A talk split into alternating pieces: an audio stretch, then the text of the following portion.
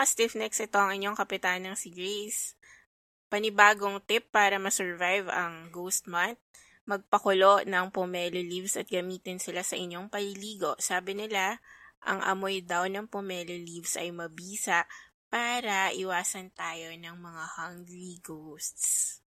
Hmm. At ako naman ang inyong kapitanang si Mimay na nagpapaalala na kapag ka ngayong Ghost Month, siguraduhin natin na may mga ilaw yung mga workspace natin at saka maayos kasi kapag ka daw dim or madilim, syempre doon nag-gravitate yung mga evil spirits with dark intentions.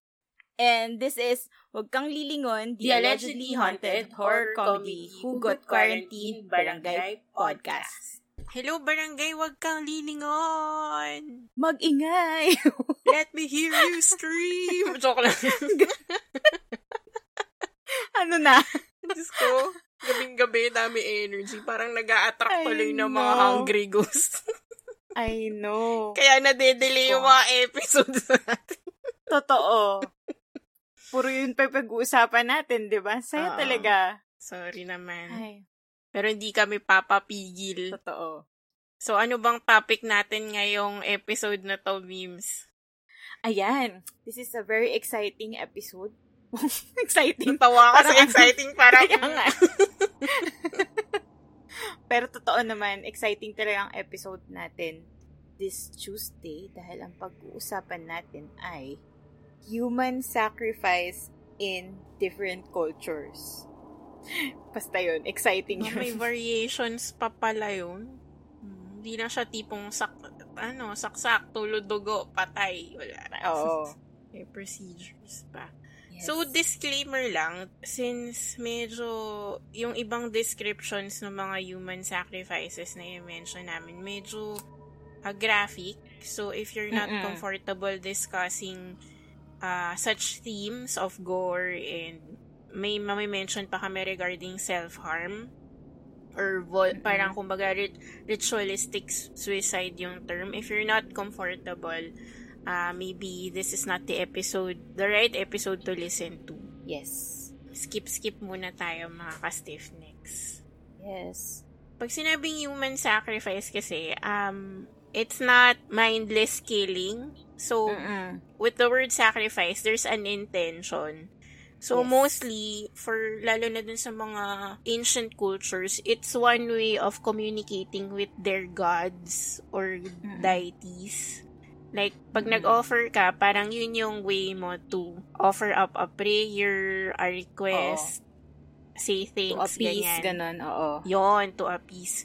Tapos Yes. meron din na um, they use it as a way to intimidate Mm-mm. other cultures. Pero I guess secondary na lang to. Like, syempre kung ikaw maka-encounter ka ng culture or a group of people who are known for doing uh, these kinds of uh, barbaric approach pagdating sa mga kapwa nila tao, syempre mag-hesitate ka muna. Mm-mm. So, ready na ba kayo sa madugo at exciting, exciting?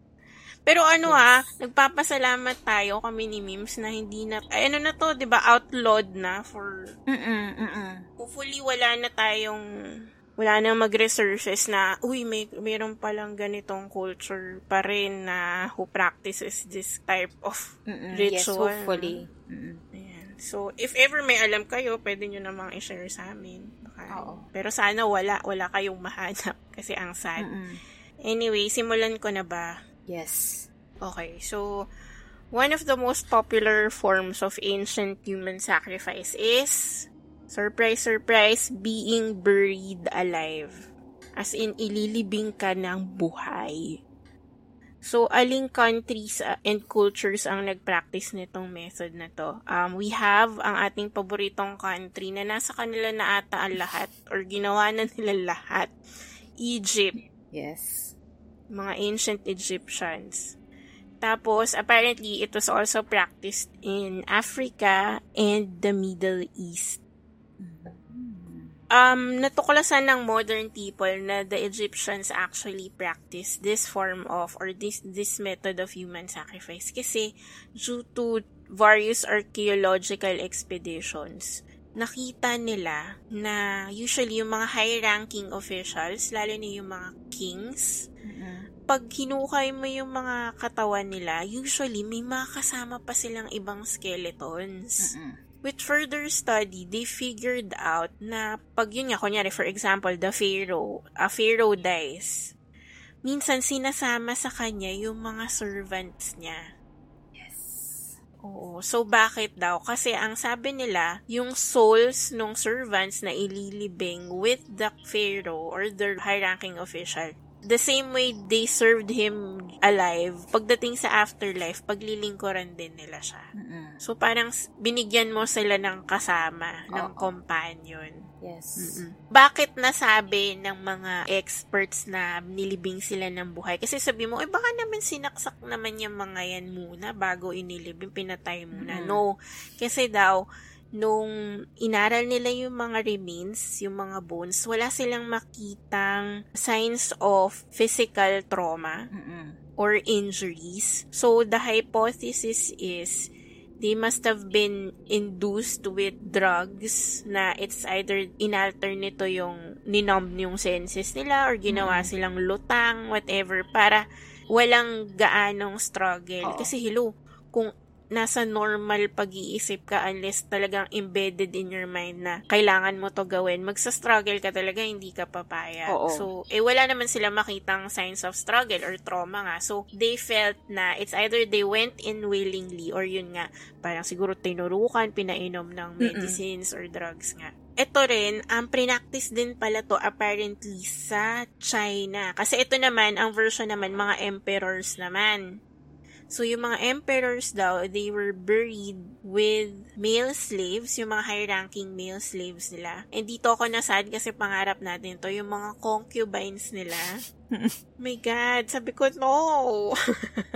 Pero ang difference nito with the um, Egyptians, the Chinese daw, according to ano ah, na research namin, they were given a choice Mm-mm.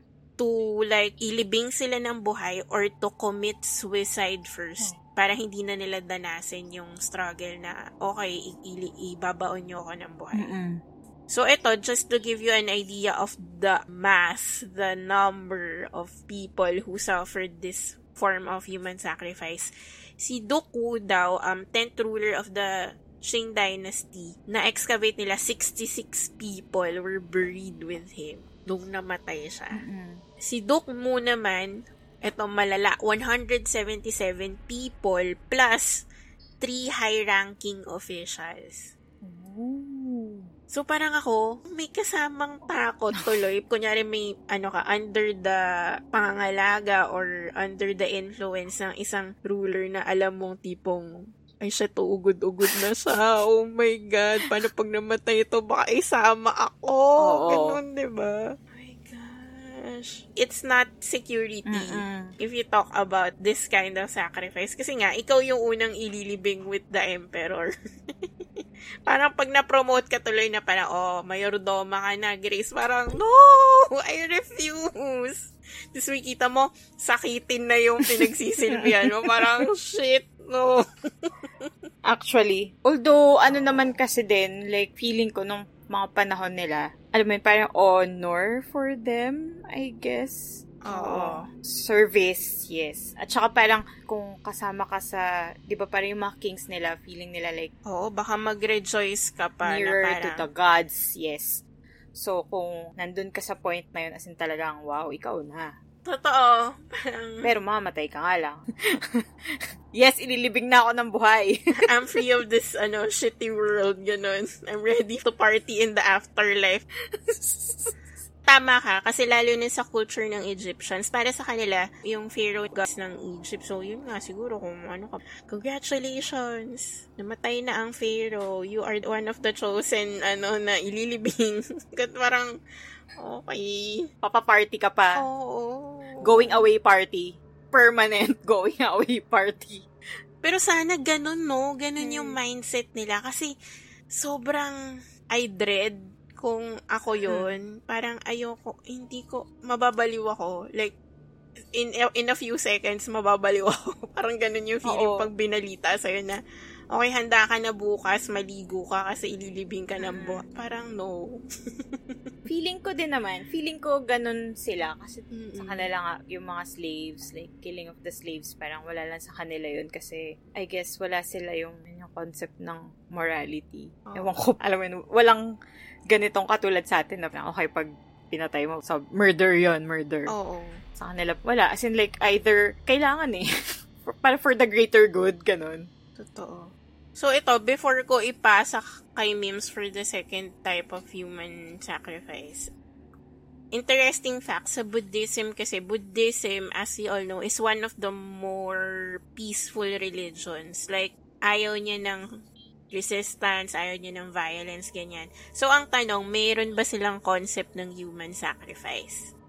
Sabi, according to books and the internet, ha, and various sources, sabi daw, may concept naman ng sacrificing of oneself as an offering or for a request or a higher goal. Pero kasi, since hindi nila kinokondone yung shedding of blood and killing, Mm-mm. nire-replace nila yung tao with an effigy. Gets? Oh, okay. Oo, so Oo, parang, oo. okay, we will make a sacrifice. Pero parang gagawa sila ng, like, siguro uukit sila ng, ano, ng Oo. statue, ganyan. So, for them, it's Parang as good as, oo, ganun na siya. Mm-mm, mm-mm. So, paano po magpa-convert to Buddhism? Yes. diba? At least, ano, medyo Mm-mm. safe-safe, ganun. oo. Ayun. So, moving on to our next um, human sacrifice method. Punta naman tayo sa Africa. So, in West Africa, there's this place called Diomaye. So, ito na naman, Grace. Mahirap na naman siya bigkasin kasi ang spelling niya ay... ang spelling niya originally ay D-A-H-O-M-E-Y. So, kung bibigkasin mo siya as is, Dahomey. But apparently, it's Diomaye pala ang pagkakabanggit sa Talaga, kanya. babasa ko sa kanya, Oo. Dahomey. Parang, Dahomey, okay. oh, di ba? Okay. Hindi. Diomaye siya. Known siya today as Ghana. Ah. Um, ito sa, oo, so itong Kingdom of Diomaye, capital niya is tinatawag namang Abomey. So, um, meron silang annual ceremony na hiniheld. Ano to, um, around 1730s na ang ginagawa nila parang mag, hindi ko sure kung one month celebration, pero nakita ko kasi yung parang sequence ng mga days na ng activity nila. Day 1 to 30, ganun. So, I would presume na month-long celebration yearly. Anong ginagawa nila sa celebration na to at bakit ano? So, 'di ba na, na nasisense niyo na ba kung anong mangyayari? so, Celebration, So- ma. Mm-mm, sige. Oo, celebration. Actually, celebration siya kasi ang ano pa niya is gift giving. And hindi ko sasabihin kung ano, mamaya, i-hold ko muna. So, itong sa Diomaye, meron silang collection of gifts, tributes, and uh, military parades and discussions of dignitaries. So, para siyang mala United Nation na pagkukumpol. Oh. So, itong, itong celebration nila, it's not just for spiritual reasons, but also, meron din siyang military power na involved kasi may mga wars against other tribes, ganyan, who try to conquer each other. So, ayun. So, may mga slave trade sila. Going to the slave trade, dito na papasok yung kanilang tinatawag na human sacrifice. So, every sixth day dun sa kanilang celebration, nagkakaroon ng pang malawakang pagsasacrifice ng mga slaves, ng mga, as in, yung mga captives nila, ganun. Oo. Kasi, ano siya, um, aside from to, to appease their, yung mga sinasamba nila, kasi nga, ano din sila, tied din sila with the voodoo, ganun. So, yung mga spirits and ancestors nila, yun yung way nila to appease. And also, it shows yung kung gaano kayo kalakas dahil nga military power eh, di ba? Totoo. The more slaves you have, the more human sacrifice na magagawa mo. Parang, wow, sila na talaga. Ang lakas nila, di ba? Mm. So, meron silang tinatawag dito sa particular human sacrifice ritual nila, yung uh, Swetanu. So, hindi ko sure kung ito yung tamang pronunciation kasi wala akong mahanap. Pero yung spelling niya is X-W-E-T-A-N-U. So, Swetanu or Wetanu Infon, which is yung kanilang language sa Ghana. So, what does it mean? Ang ibig niya sabihin, literally, ay yearly head business. Kasi, yung mga sinasacrifice is through decapitation. No. So, ayun. Like, yeah, okay. Pahawak ako sa leeg ko. Wait lang.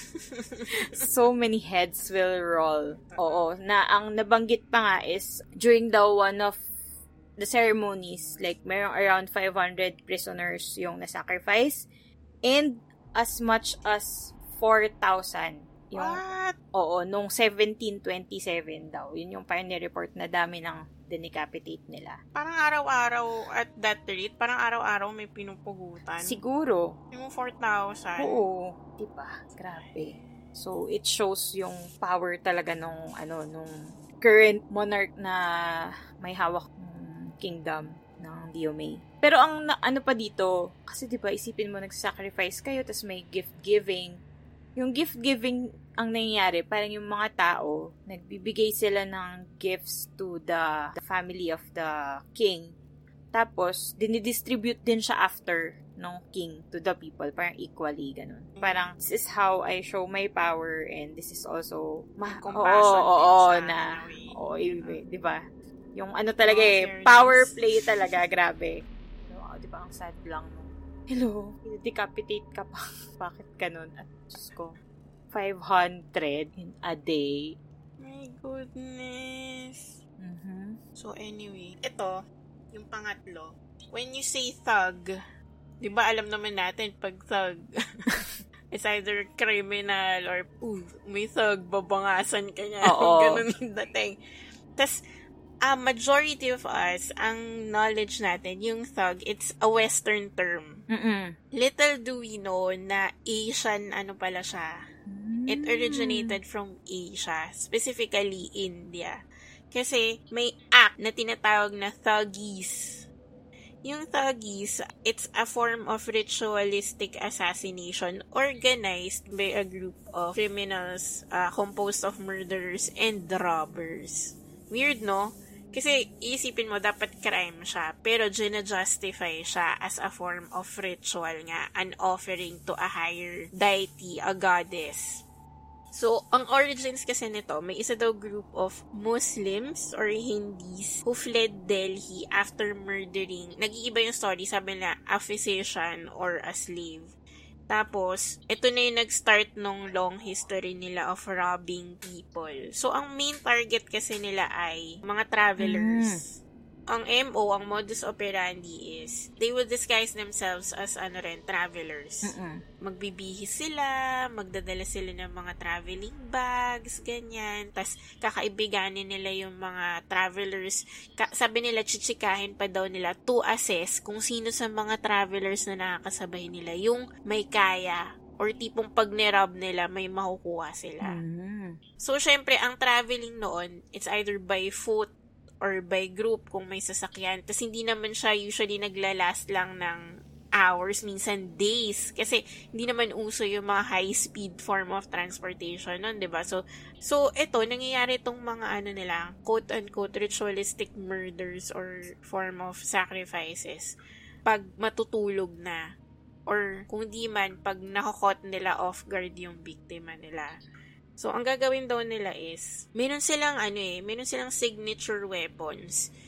Sabi nila, tatlo yan, a dagger, probably poison, pero yung pinakagamit nila is a scarf or a handkerchief. Mm-mm. Kasi may reason daw behind that. Number one, yung handkerchief or yung scarf, pwede mong isuot. So, hindi mo iisipin na, ay, may dala siyang weapon. Number two, na pinakamabigat na reason is, mayroon silang ancient law that says na hindi mo pwedeng isentence to death ang isang murderer if hindi siya nag-shed ng blood. Okay. Mm-mm. So, kunyari, napatay mo sa sakal, wala silang nakita, inotopsy. Well, modern term na. Pero, kunyari, in-investigate yung katawan, tapos wala silang nakitang dugo, sugat, or Mm-mm. anything. The most they could do with you is to fine you, pagbayarin ka, it's either mag manilbihan ka as a slave, magbayad ka ng pera or kayamanan, or ikulong ka nila for a definite amount of time. Pero never ka nila pwedeng i-death penalty. Oh. So, ang dali ng lusot, di ba? So, Mm-mm. kahit may witnesses pa, sabi na, oh yan, minurder niya, pero sinoffocate mo lang, sinakal mo lang using a handkerchief or a scarf, lusot ka pa rin. Copy. Mm-mm. So, ito kasi, since ano sila, organized group sila na nag-last for decades or years, ano na siya, parang tradition na siya na naipapasa from families to fa- from from father to children. Ganun siya. Parang Mm-mm. kabuhayan siya. So, ito na, dito na papasok yung bakit siya naging ritualistic human sacrifice. Kasi, itong mga thugs, yun yung term sa kanila, thugs na nag-perform nung thuggies nung act. Sumasamba sila kay Kali. So, sino si Kali? Kali is the goddess which destroys evil to protect the innocent. Ang weird, no? Mm-mm. Parang wait lang, eh sila yung evil eh, tapos yung pinapatay nila yung innocent. Kaya so may justification yon It will go back to a legend sa mga Hindus na ito daw kasi may one time daw nagkaroon ng sort of great battle involving a demon ah, na ang name is Raktabija. Ang power kasi may kakaibang pa, kumbaga parang ghost fighter, alam niyo may mga kanya-kanyang talent, skills. Ang skills nito ni ng dinid na demon na si Raktabija, pag yung dugo niya mag-drop sa soil or sa lupa, Mm-mm. magre-replicate, magkakaroon ng another, alam mo yun, multiplicity ang ano, dadami siya. Oh. So, kunyari, pag sinugatan siya, fine, mamamatay siya. Pero pag may drop ng blood, magre-regenerate lang. So, in, in fact, dadami pa siya. So, ang hirap niyang talunin, 'di ba So, eto na, dumating ang MVP na si Kali. So, ginawa ni Kali, habang daw sinusugatan si Raktabija ng other gods, ah mayroon siyang dalang parang sort of bowl or mangkok or pangsalo ng blood. So, sinasalo niya bawat tumutulong blood para hindi mag-transform into another form of Raktabija. Mm-mm. So, na-defeat siya in that way. So, ano nang gagawin nila sa dugo? Ang ginawa ni Kali, kinonsume niya yung blood. Ininom niya. So, nung ininom niya, parang nagkaroon siya ng adverse effect sa kanya na ano si ate, parang nagka-sort of demon blood in her, na medyo nabaliw siya. Nag, parang alam mo yon naging savage siya na, nag-berserk mode siya na bigla niyang pinagpapatay yung mga tao na kahit kakampi nila, pinapatay niya. Okay. Tapos, the only way daw na tumigil si ah, Kali is nung kinonfront na siya, nung kanyang surprise-surprise, ang ano pala niya, kabiyak niya ay walang iba kundi si Shiva, the Oh. destroyer, yung isa sa mga top three gods nga ng Hinduism. Mm-mm-mm. Tapos yun lang yung nakapag-pacify sa kanya. So, eto, balik na tayo. Sabi, ito daw si Kali, once in a while daw, inaatake pa rin nung demon blood inside her. So, the only way to prevent Kali daw from killing innocent people, unahan mo na siya. Like, to offer people na in advance. So, yun yung, dun nila gina-justify na every time pumapatay sila, they are doing it for Kali para hindi na siya mag-rampage. Ah, okay. Gets. Pero hello, totoo Kaya ba? nga. Kakaloka. Mm-mm. Sabi nila, sabi nila, without their sacrifice, Kali might begin destroying mankind again, sabi nila. Weird, no? Oo nga eh, parang okay. Kailangan talaga. Ang dami nilang nahanap na loopholes. Number one, gin-justify nila as human sacrifice. Number two, pwede silang pumatay ng tao na hindi sila masisentensyahan to the death penalty. Parang, di ba? Kaya nga Sarap, eh. sarap ng buhay nila. Parang okay lang. Chill. Oo. Grabe naman. Yung pangalang how to get away with murder, ano nila. Oo. ano na yun? O ito daw baka pampalubag loob in a way. Sabi daw, um, they try to avoid killing children. So, kunyari yung papatayin nila, may kompanyo na bata. Hindi nila papatayin. Okay. Ia-adopt nila yung bata.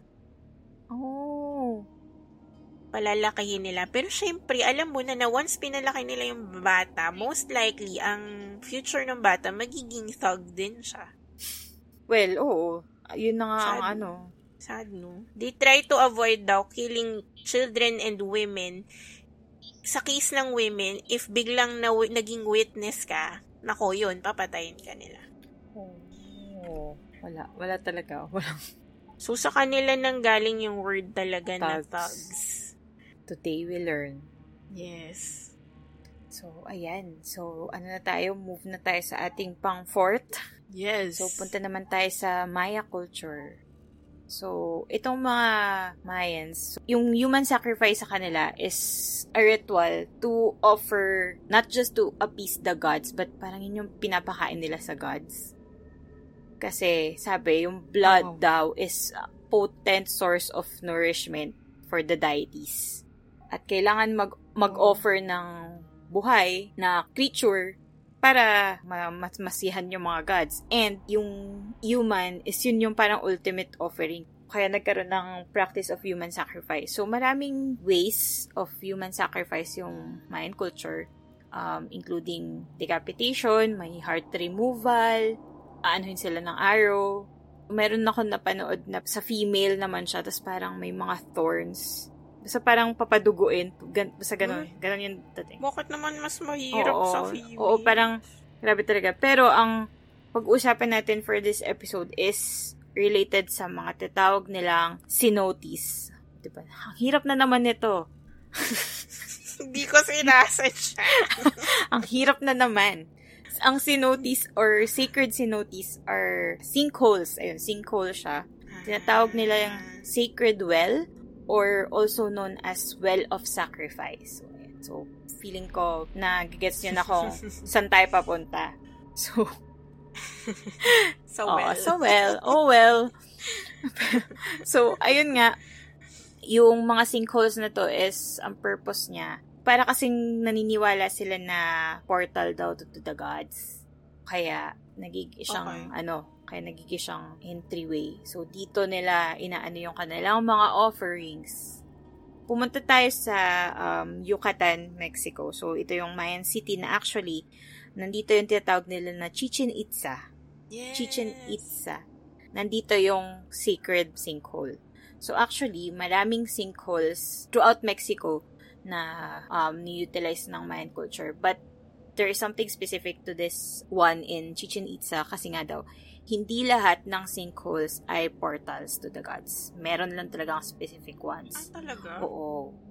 Yun yung ano nila, paniniwala nila. So, kaya very particular itong Chichen Itza na tatawag nilang uh, Well of Sacrifice. So, itong Chichen Itza, fun fact lang, is actually, this is one of the new seven wonders of the world and considered as a UNESCO World Heritage Site. O, diba? Tapos hindi mo, is, hindi mo akalain na nung mga panahon nakaraan ay may mga heritage pa siya. place of human sacrifice lang siya. So, ayun nga, um, ang ginagawa nila usually is nagtatapon sila ng mga tao dun sa sinkholes. Parang yun yung way nila to offer blood to the gods. Kasi nga, aside from appeasing the gods, this is to gain favor din. Lalo na pagramdam nila na may paparating na kalamidad, ganun, or storm, or tag Oh my God. Oo, tagtuyot. Kasi din, um, tong Mayan City ng Chichen Itza, walang nearby body of water. Oo, Agoy. so parang yun nga. Kaya parang ano din yung sinkholes kasi yun, yun yung may tubig. So hindi lang to ano ah, as in hindi lang to malalim na butas. Like may water yung sinkholes. Ni-imagine ko tuloy, Hmm.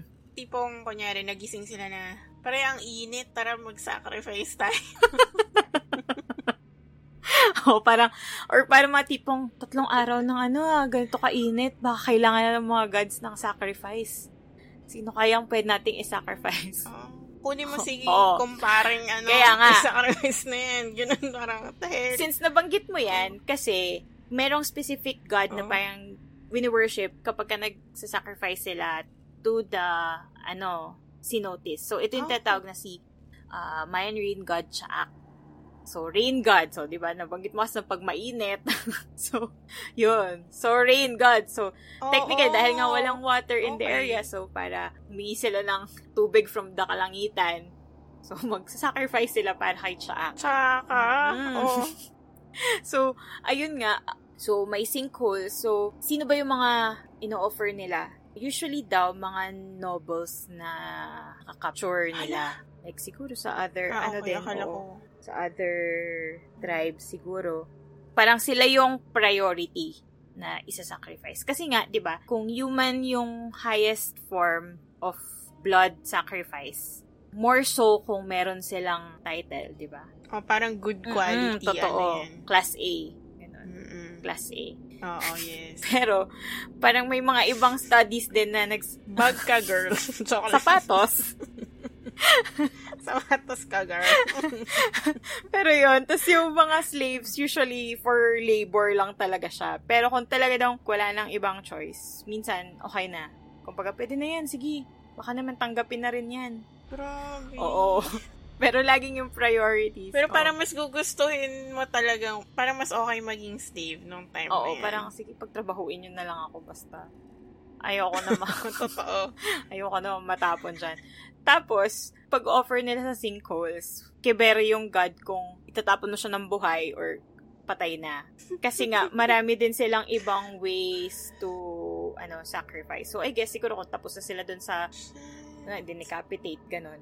Okay na, nag, ano na, nag-bloodlet na siya. So, paano yung katawan? Sige, tapon natin sa sinkhole. Siguro ganun.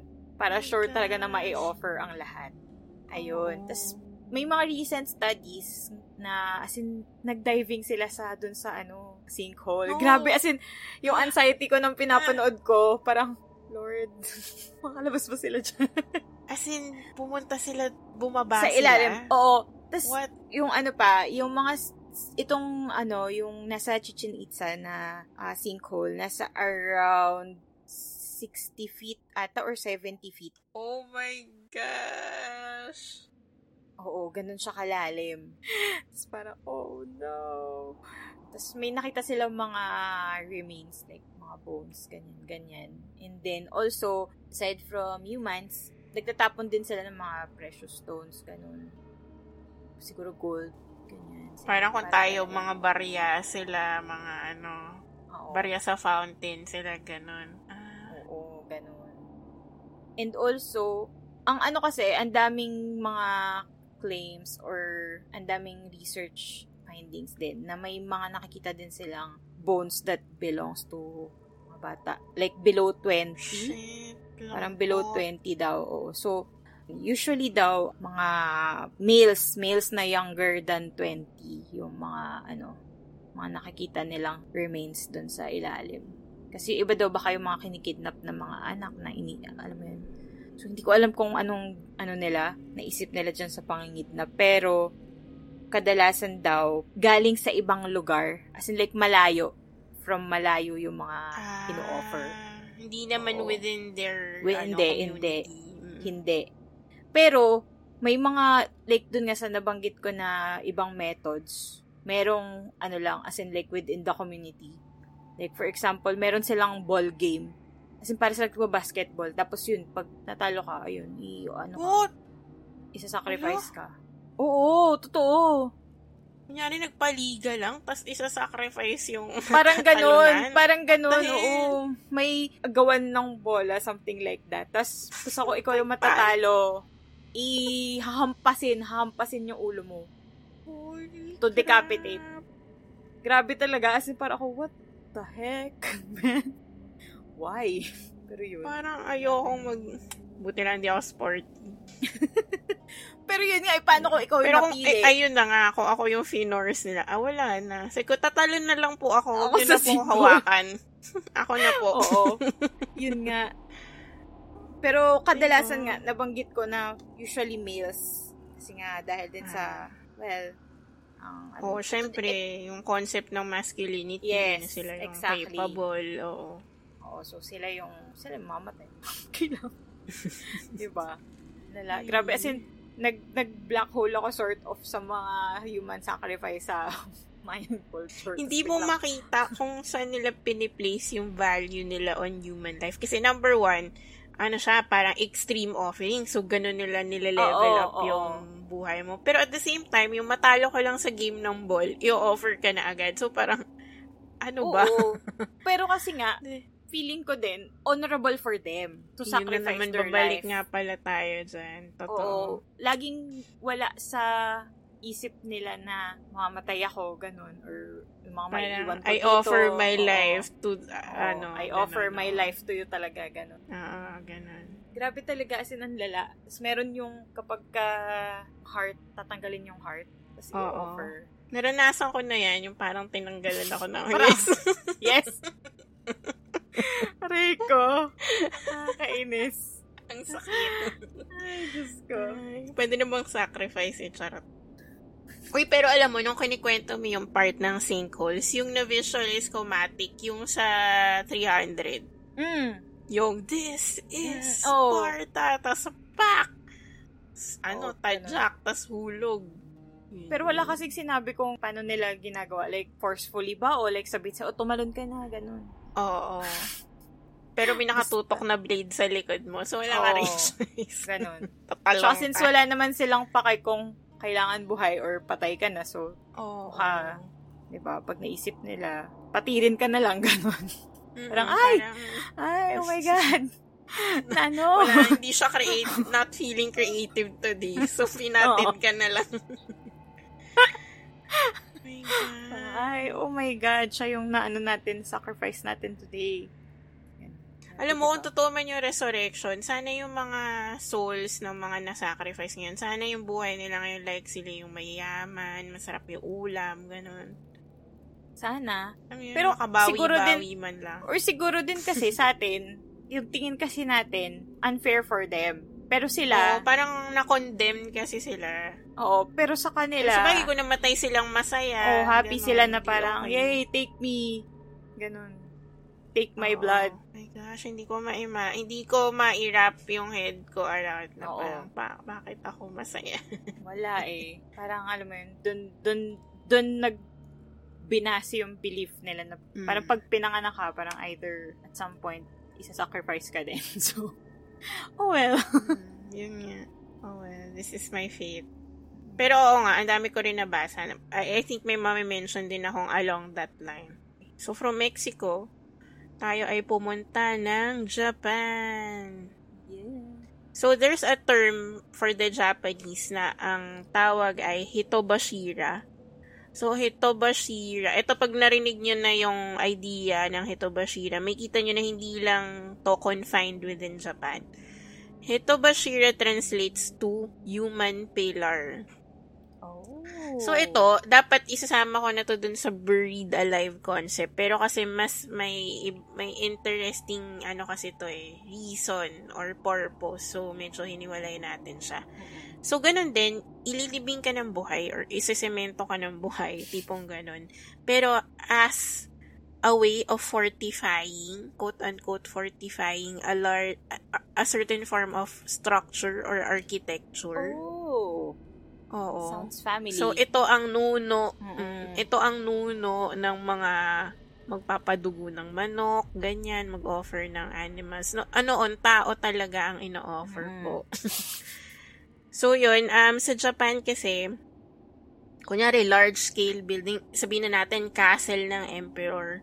The bigger and the more important the building is, mas marami isa sacri- mas maraming human sacrifice yung kailangan. Oh. So, parang ito daw, um, basically, isesemento ka either sa wall, sa main pillar na nagsusupport ng building. Ito pa ha, may ano pa to, may related pa to the element. So, kunyari, um, itatayo ay bridge for crossing bodies of water. Yung human sacrifice, ilulunod. Gets? Ilulunod and then saka isisemento Oo. within the bridge. Ngayon naman, kung ang structure is within land, Mm-mm. yun nga, yun na yung tipong ililibing ka ng buhay sa lupa. So, may ano rin, may, may classification din. Mm-mm.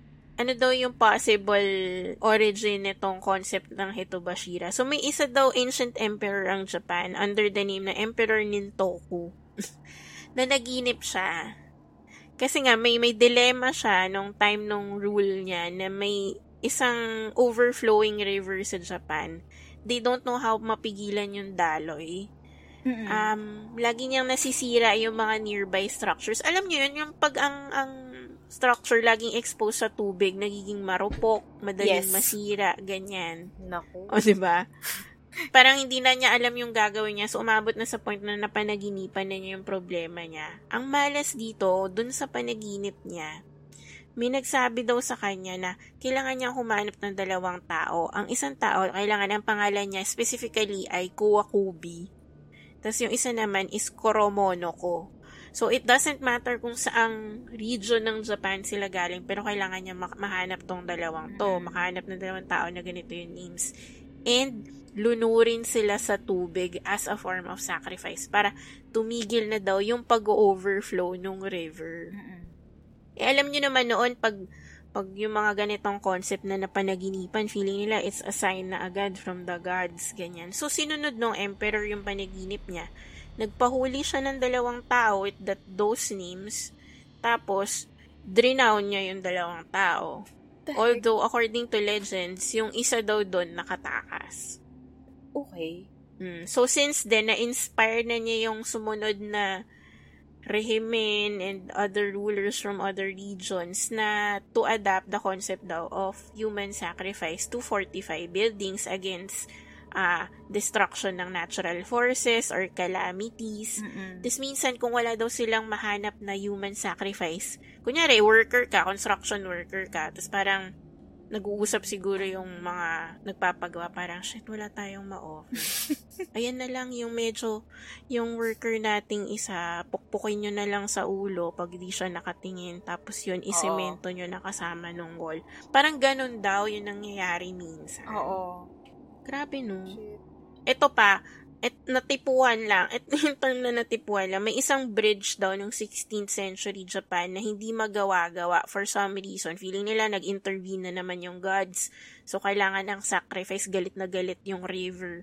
So, may natsyempohan silang isang nanay na nagtatawid ng anak niya on her back.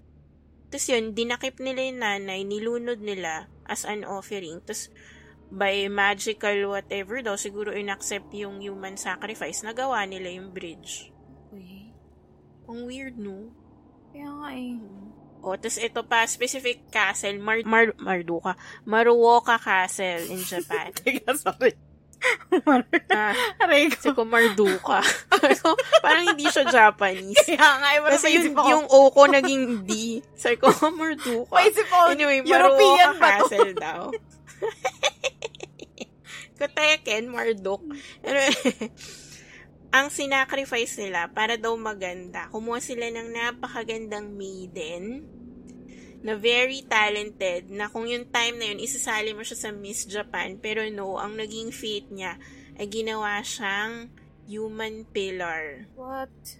So, yun na, ano daw, very beautiful, very talented, mahilig daw sumayaw. So, bakit ko ini-emphasize yung mahilig siya sumayaw? Kasi, urban legend has it daw na nagkaroon kasi ng law, may pinasilang ordinance na if you're walking along Maruoka Castle, bawal kang sumayaw-sayaw, ganyan, mag-celebrate in the form of dance. Kasi, every time daw may gagawa nun, natitrigger daw yung spirit ng girl na ginawa Wow. nilang human pillar.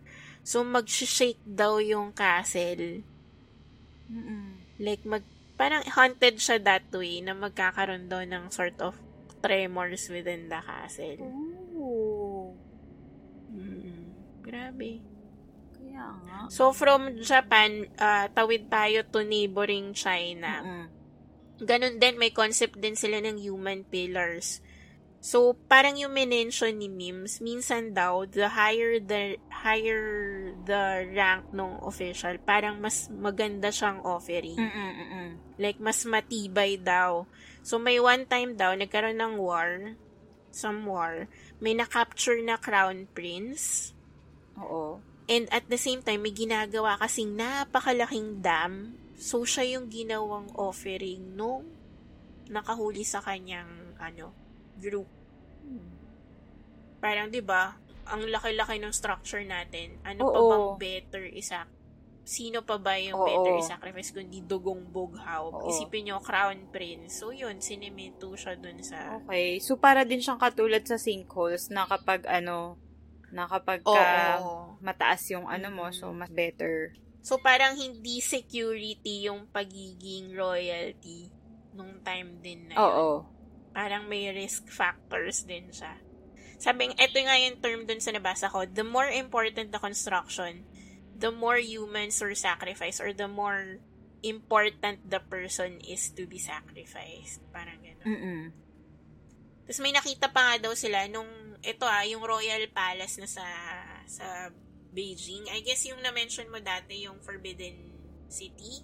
Oo, oo. Nung may kino-construct daw na ano doon, like malalaking castles, may mga na-discover sila na pati kabayot saka mga chariots nilibing as an offering para lang maging ganun katibay daw yung structure. Oh. Interesting. Oo, eh, kung may ganun naman palang nangyari din, so, alam mo yun, mas lalo pang, ano na, haunted yung, ano. Tapos sa New Zealand daw, may similar concept din ng human pillar.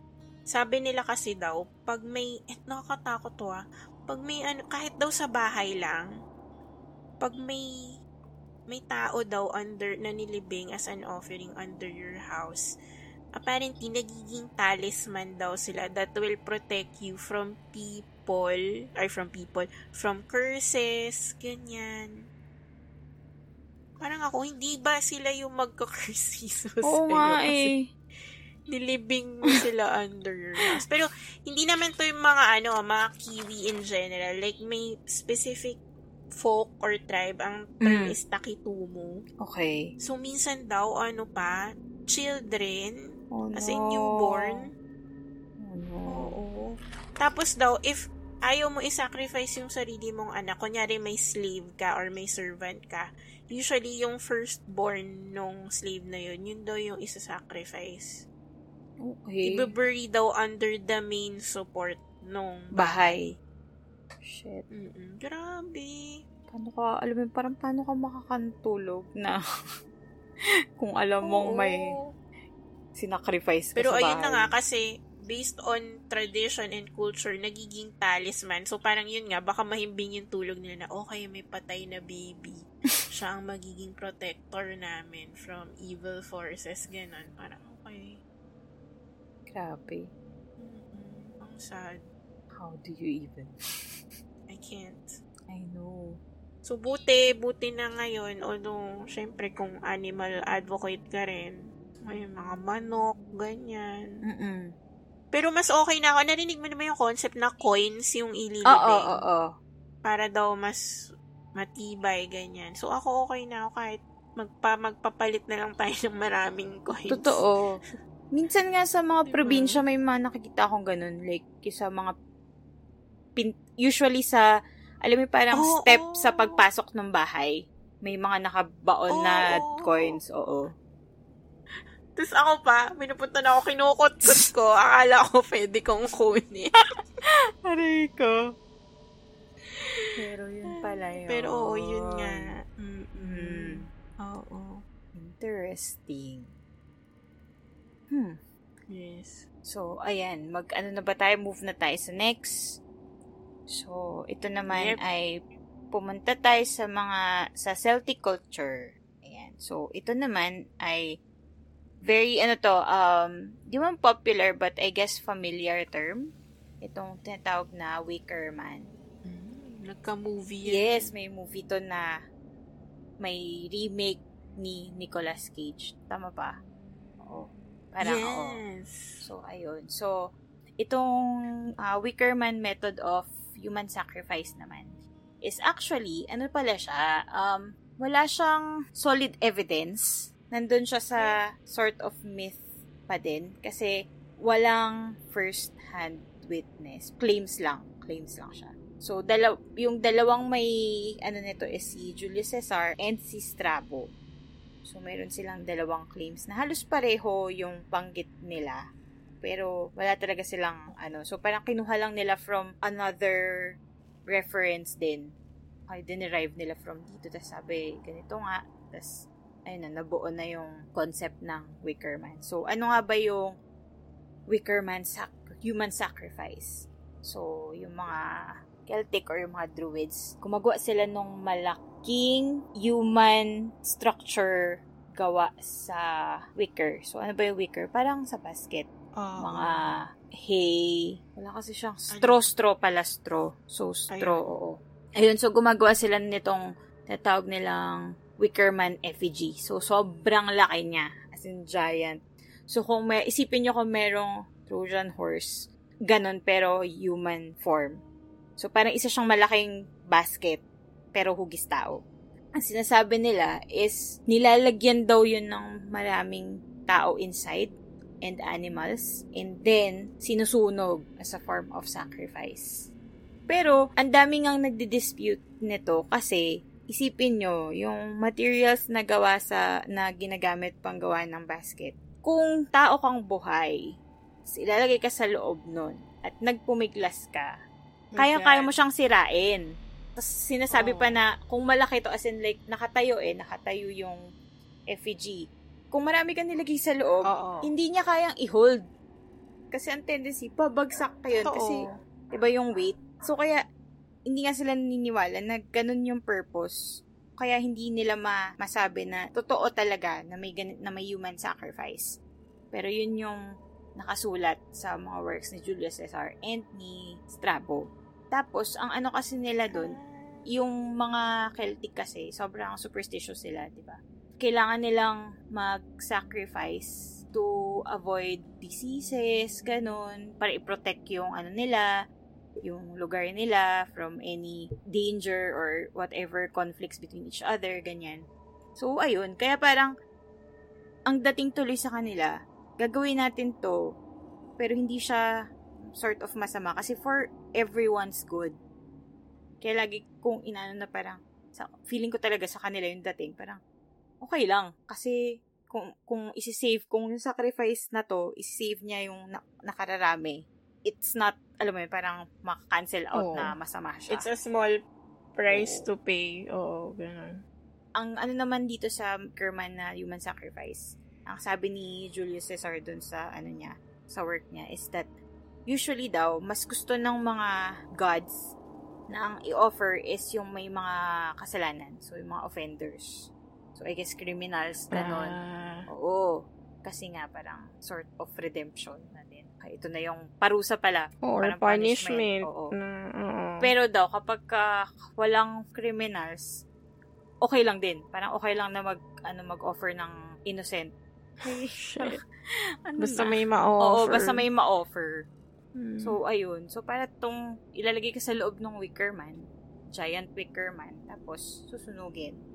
Pero, yun nga, ang Mm. dispute is, paano kung ganun lang? Hindi naman to tipo, kung katulad nung sa nabanggit natin dati, yung yung ball na 'di ba metal. So kung ipapasok ka sa ganun, sige fine, ma- ma- mamatay ka talaga kasi hindi ka makakalabas. Ito as in baka nga hanginin lang or mata, mahulugan ng puno, baka masira na. So, kaya hindi nila ano talaga kung such thing happens. Happened pala. Tapos parang nagbigay pa sila ng scenario na, ah, siguro baka ano lang, baka isa lang, kasi pwede. Pwedeng may may butas doon sa gitna ng ano nung wicker man or sa chan for example tapos papaakitin nila doon yung isa sacrifice tapos yun susunugin kaya pa kaya pang i-hold yung isang tao pero yung mga claims kasi doon sa old writings is marami daw so parang sila paano yun so hindi, hindi siya posible Mm. So, kung ano, panoorin niyo yung movie. Parang ano din siya ganun. May, makikita niyo yung itsura ng Wicker Man. Para siyang scarecrow. Totoo. Scarecrow. Giant scarecrow. Tapos, ah yung ngayon sa modern times, meron pa rin nag, ah, ano, nagsiselebrate ng, ano, ng ganito. Parang Wicker Man Festival. Ayan. Na actually sa Scotland. Scotland ata. Kung di ako nagkakamali. Ah. Oo. Pero ano siya, parang Pero nagsasa... Walang sacrifice. sacrifice pa rin. Oh, walang sacrifice. Wala na silang sacrifice. More on ano siya, parang cultural event. Party-party. Mm. Tapos siguro, pero sabi sinusunog din nila. Pero more on, ano na lang siya, to celebrate harvest, ganun, to, to ano, Oo. oo, okay, maganda ang ano natin ngayon, maganda ang mga kaganapan, so, magsasacrifice tayo ng wicker man lang. Walang man inside. Walang real man inside. Weaker lang. Oo, weaker lang. Ayun, akala ko kasi like, parang ano siya na legit, tapos ano pala, like, may dinidispute pa rin pala siya. Akala ko mga, rin. Ano, oo, oo. Pero may point naman din kasi. Mm-mm. Saka ano daw ah, parang Waker Man naging inspiration, isa sa mga inspirations for Midsummer. Kasi may ganong sort of similarity. Mm, mm, mm. Oo nga pala. Nga pala. So that is the Wickerman method of the ano Celtics. Celtic Druids. Yes. Okay. So, sunod. Ito medyo mahaba-haba ng konti. Kasi sila yung civilization na talagang embedded sa culture nila yung human sacrifice. Like, hindi lang siya like, et, alam mo, ito yung culture na parang lahat ng gawin nila kailangan ng human sacrifice. Ganong level. so, I'm talking Oo. about the Aztecs. Yes. So, like the Mayans, ano rin sila, from Mexico din sila, Mexico. So, Mm-mm. ang nang... hindi naman sila daw pala nagsimula na ganito, na very much into human sacrifice. Nagkaroon lang ng time na may isa silang leader na parang gusto niyang mag ipasok yung civilization into a new era. So, dineclare, nag-declare siya ng bagong hierarchy ng gods. So, Okay. dineclare niyang, kumbaga, major god si Huitzilopochtli. O, di ba? Ito na napunta na sa akin, isa sa mahirap. Huitzilopochtli. So, si, si Huitzilopochtli is the god of war and is depicted as often as a hummingbird or an eagle. Tapos, kunyari, ang, kung ang Greeks may Apollo, ang um, Egyptians may Ra, si Huitzilopochtli yung, ano, yung equivalent. Ah, oo. Tapos para kasi sa sa Aztecs, um kailangan daw ni Huitzilopochtli ng blood Mm-mm. to make the sun rise each day. Okay. So kung wala kang ma-offer na human blood sa kanya, natata- sobrang takot yung mga Aztecs na mag end of the world or something like that na mamamatay sila. So, parang naging regular thing sa kanila ang magsakripisyo ng mga buhay ng mga tao. It's a Mm-mm. really huge part of their culture ever since nga that announcement na yun nga, si Huitzilopochtli yung main god. Um, so, sino ba yung mga sinasacrifice nila? Well, syempre, nagsimula sila kagaya ng mga na-mention namin sa mga unang items na mga prisoners of war, mga nauhu- mga captives, ganyan, mga slaves. Pero kasi nga, since naging main way of ah, communicating nila ito with the gods, naubos din. Naubos din. Syempre, at some point, masasaturate, maubusan ka ng slaves na isa-sacrifice ng prisoners of war. Kasi Mm-mm. il- hindi naman sila everyday din nakikipag-engage in war and may nadadakip. So, ang nangyari was, kasi 'di ba malaking civilization yung Aztec. So, meron silang mga minor na tribes, ganyan. So, may isang minor na um, group na ang pangalan ay Laxcala. So, nakipag-bargain sila with this group na magsistage sila ng ritualistic battles, which they later dubbed as the Aztec Flower Wars. So, ito, ito, um, sundan nyo ako, ba? Um, pag wars kasi, ang main purpose is to conquer or may dispute, ganyan-ganyan. Ito, wala namang, wala namang pinag-aawayan talaga. Kaya lang nagkaroon ng ganitong ritualistic battle. Ang purpose is maghulihan, magkaroon ng new prisoners na isa-sacrifice Sacrifice. parang oo, para ituloy ang kanilang mga buhay. Kasi nga yung because of that fear na pag wala silang mai-sacrifice regularly, hindi sisikat ang araw at makangamatay lahat ng mga tao. Mm-mm. So, quote-unquote, staged battles just to capture prisoners. So, ano lang siya, parang, okay, wala na tayo masacrifice, kailangan natin Oo. uli magkaroon ng flower war. So, kailangan may mag-resist kayo. Pag na-resist nyo kami, fine. Pero yung mga may hina, yung mga weak shits, kung sino Oo. man yung mahuli, wala Bye. kayong choice. Kailangan namin kayo, oh, bye. As in, b- ba Bye, Felicia. Kailangan namin kayong saksakin, I-sacrifice. i-sacrifice, ganun. So, may, so, ang, ang, pangit no, amazing eh. Pero ma-amuse ka na kung sino man daw yung mahuli dito sa ritualistic war na to, very willingly silang sasama. Or kung hindi man willingly, alam nila deep inside na wala silang choice but to follow kasi it's an agreement and they treat agreements nung time na yon as sacred. Mm-mm. So, yun nga, ano din. Kaso, itong, hindi ko maintindihan itong agreement na to, nagkaroon ng malaking disadvantage. Lalo na tong mga pa-sacrifice-sacrifice nila kasi nangaubos yung mga tao. So, by that time, nung dumating yung mga Spanish conquistadors, Oo. sobrang nasakop lang silang madali kasi wala na, lalo na yung, Wala yung na. mga warriors nila yung they, they ended, oo. Kasi parang, syempre kung mag-war ka, ang pag-aawayin mo yung mga best, ano mo, soldiers mo, ganyan. Oo, So, syempre. kakaganon nila, na-deplete yung army. So, nung may time na, na may outsider na pumasok, wala na silang, alam mo yun, na ano na sila, nasakop na sila agad.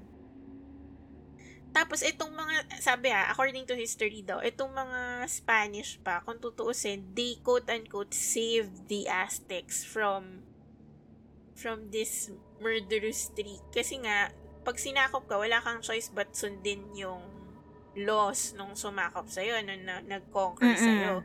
Eh, hindi naman uso ang human sacrifice sa mga Spaniards. So, Oo. nung imbis daw na magpasalamat pa yung mga Aztecs na finally we are free from this forced human sacrifice rituals, nagalit pa sila. Kasi daw, parang nirob daw sila ng, ito na yung sinasabi mo kanina pa, na nirob daw sila ng chance to offer or to sacrifice themselves to the gods which is the highest honor. Mm-mm. So, yun. So, balik tayo. Before pa sila, sinas- before pa sila na save, quote-unquote save ng mga Spaniards, ah, may times pa daw na minsan, whole group of sex workers were volunteer, Mm-mm. volunteered themselves. Ito naman, as an offering sa goddess of love. Okay. So, hindi na lang siya na-confine kay Huitzilopochtli. Even Mm-mm. yung other gods within their pantheon of gods, ang offering lagi in the form of human sacrifice. So, kahit si Goddess of Love, yun yung nire-require niya. Pero very specific, ito, mga sex workers, syempre yung sinacrifice. Oo.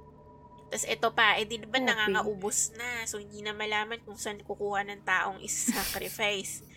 Nung time daw ng mga Aztecs, yung mga bata daw, pinagbibili lang minsan. So, minsan, ang isang bata daw, may ano yan, may value yan, may conversion yan. Ang isang bata is equivalent to 400 pieces ng mais. Diyos ko. So, kunyari mayaman ka, may plantation ka ng mais or may imbakan ka ng mais, meron kang 400. Pwede kang bumili ng bata. Oo. Tapos, pag nabili mo yung bata, pwede mo siya gawing slave. Pero, paano daw kung tamad yung bata? Pwede mo Oo. siya ibenta uli. Pag naibenta mo daw uli yung bata, it makes the kid legible, eligible for human sacrifice na. Mm-mm. So, parang, ah, tamad tong bata to, hindi ko na siya magamit. Ibebenta ko siya para pwede nyo siyang i-sacrifice. Ialay na lang. Oo, ialay Oo. na lang so, natin. parang in that way, may gamit pa rin daw. Oo. Grabe. So, ito pa, speaking of gods, kasi nga lahat ng gods nagre-require ng human sacrifice, di ba? Ito, may isa pang god, si Toxcat, si Toxcatli or si Toxcat. Ito, medyo kakaiba to. So, pipili daw sila ng, ito yung qualifications. Um, smooth skin, long straight hair, na guy. So, pag check ka doon, ikaw pwede, kang candidate for this. So, sa festival na to, pag ikaw ang napiling ah, offering, quote-unquote offering, mamumuhay ka, you will get the one-year God package or showcase. so, for 12 months, for 12 months, i-dress up ka like the God Tezcatlipoca. So, sino si Tezcatlipoca? Si Tezcatlipoca ang god of night and sorcery and the patron of kings and young warriors. So, it doesn't matter, basta god siya. So, i-dress up ka nila as yun nga, Tezcatlipoca. Bibigyan ka daw ng apat na asawa na ikaw ang bahala kung ano man yung gusto mong gawin sa kanila. Mm-mm. In short, mas bibigyan ka ng magandang buhay. Ititreat ka as royalty for the next 12 months. And, pag natapos na ang 12 months, ito na ang gagawin mo. Aakyat ka dun sa Great Pyramid or Great Temple nila. hihiga ka sa tuktok, yung high priest nila will break open your heart using a blade of volcanic glass. Tapos habang tumitibok pa yung puso mo, i-rip nila from your chest. What? Tapos, yung, tumit yung beating heart, i-raise nila up in a ritual. Parang si Simba. Gaganon nila for the whole civilization to see. Tapos, sisipain nila yung katawan mo pababa Oo, nung nung stairs pyramid. nung pyramid. Tapos sa baba, may nakaabang na mga butchers na i-dismember yung katawan mo Oo. piece by piece. Saya. So, bakit kailangan pang pera-perasohin ka? Kasi, eto, hindi pa nagtatapos dun yung ano mo, purpose mo. Lulutuin ka nila na may kahalong mais. Huh? diba? May kahalong mais at ipapakain ka sa mga nobles. What the heck? Mm-mm, you are baked with corn. Grabe. Weird. Tapos, may note nga ako dito parang, so yung Taco Tuesdays ng mga Mexicans is supposed to be Tao Tuesdays. Tapos ito pa, ano ka, para kang, alam mo, ano ba yung term nila sa coconut, the ano, the fruit of life, something ganun ba? Oo. Kasi parang ano yan. Like, kasi lahat ng parts niya nagagamit mo, Oo, oo, ba? Sa Aztecs, ang tao ganun din, walang tapon. Kasi yung bones daw ng mga, yung mga bones daw, ginagawang ano, number one tool. Siyempre, a no-brainer na yan, pwedeng gawing tools. Oo, oo. Ito yung nakakaloka. Musical instruments. As in, kung ano yung magagamit nila sa katawan mo, gagamitin talaga nila. So, na-imagine ko yung mga pami-pamilya, like, may isang bagay sa loob ng bahay nila na gawa sa human bone. Na siguro kutsara, tinidor, or alam mo yun, or ano ba, blade, ganyan. ba? Kasi ganun, ilo, ilang humans yung sinasacrifice each year. Parang ayoko ng kutsara tindor na gawa sa Totoo. Totoo. Tapos yung term, di ba sinabi ko, binibake ka nga with mais. Ang name nung nung soup or nung delicacy na yun is potsole. Ah, Tapos nag exist pa Yes. daw siya today. Oo. totoo. Oh, familiar Oo, ka? oo. Potsole. Nung, nung, ano siya, gawa daw siya sa thigh ng tao. What? Specifically ng thigh. Oo. Well, kasi ang sarap nga naman ng thigh kasi yun yung Well, malaman totoo na part, naman. diba? Nung nasakop daw yung mga Aztecs ng mga or yun nga, yung mga descendants nila, probably ng mga Spanish, pinaswitch nila yun into pork. Tapos daw, ang comment na, ito, hindi ko alam kung naipasa-pasa na lang, pero ang comment daw nila, wala daw difference. Like, it tasted the same. Well, I guess. Yeah, I guess. Mm-mm. Tapos ito pa, di pa nagtatapos. Sabi ko sa inyo, madugot ng mga Aztecs eh. Meron pang Festival of Lakasipe, Hualitz, whatever la. I give up. Basta, Lakasipe, Hualitz, Li. So, for 40 days daw, ito rin parang yung isa, may isa namang chosen one din na ganun din, buhay Diyos din siya. Pero mas maikse, for 40 days lang. Pero since si Lakasi Pewalitzli ay God of the Flayed Man, parang yung sa ano, sa Game of Thrones, yung Mm-mm-mm. mga Boltons. Ah, mas malala yung gagawin sa kanya. Babalat, yung, kasi di ba yung sa una ni-rip lang yung heart, ito, babalatan siya ng buhay. Okay. Tapos, since sacred yung mais sa kanila or maize, Mm. yun yung basa, di ba? Mais sa kanila. Yung natanggal daw na skin, idaday pa ng yellow as representative of the mais.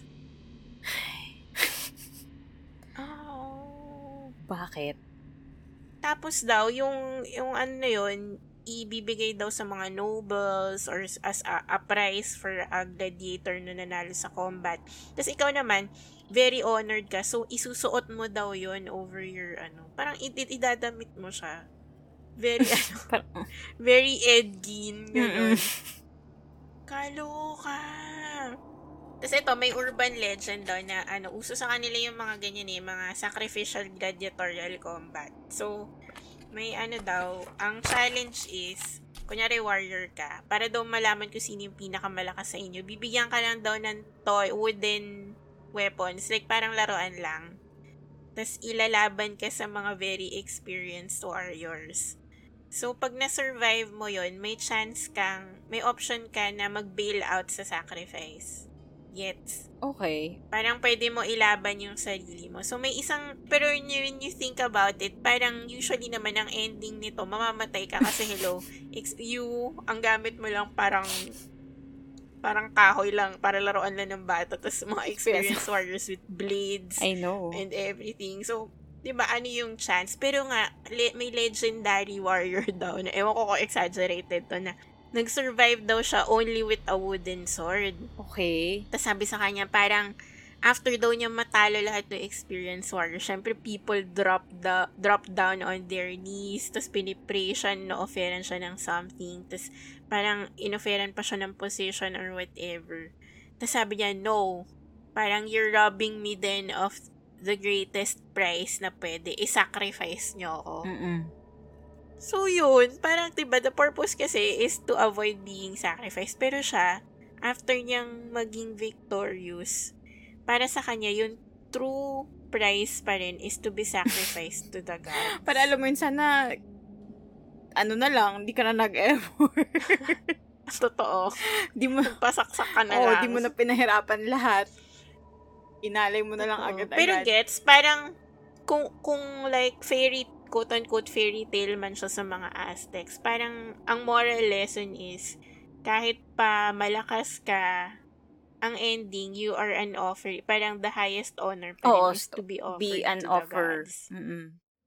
Mm, True. walang papantay na richness or kemerut-kemerut, ilang wives, ganyan. Parang yun pa rin yung goal mo. Lang yung life's goal mo.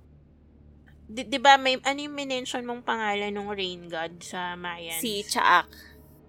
si Chaak. May ano siya, may counterpart siya sa mga Aztec, si Tilalok.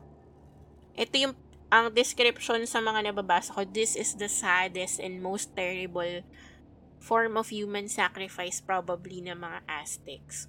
So, ganito yun, di ba? Parang, nagwi-winter sa kanila. Mm-mm. So, it's either nag-winter or tagtuyo. Basta every time that happens daw, ang the way they deal with it is kumukuha sila ng mga bata okay.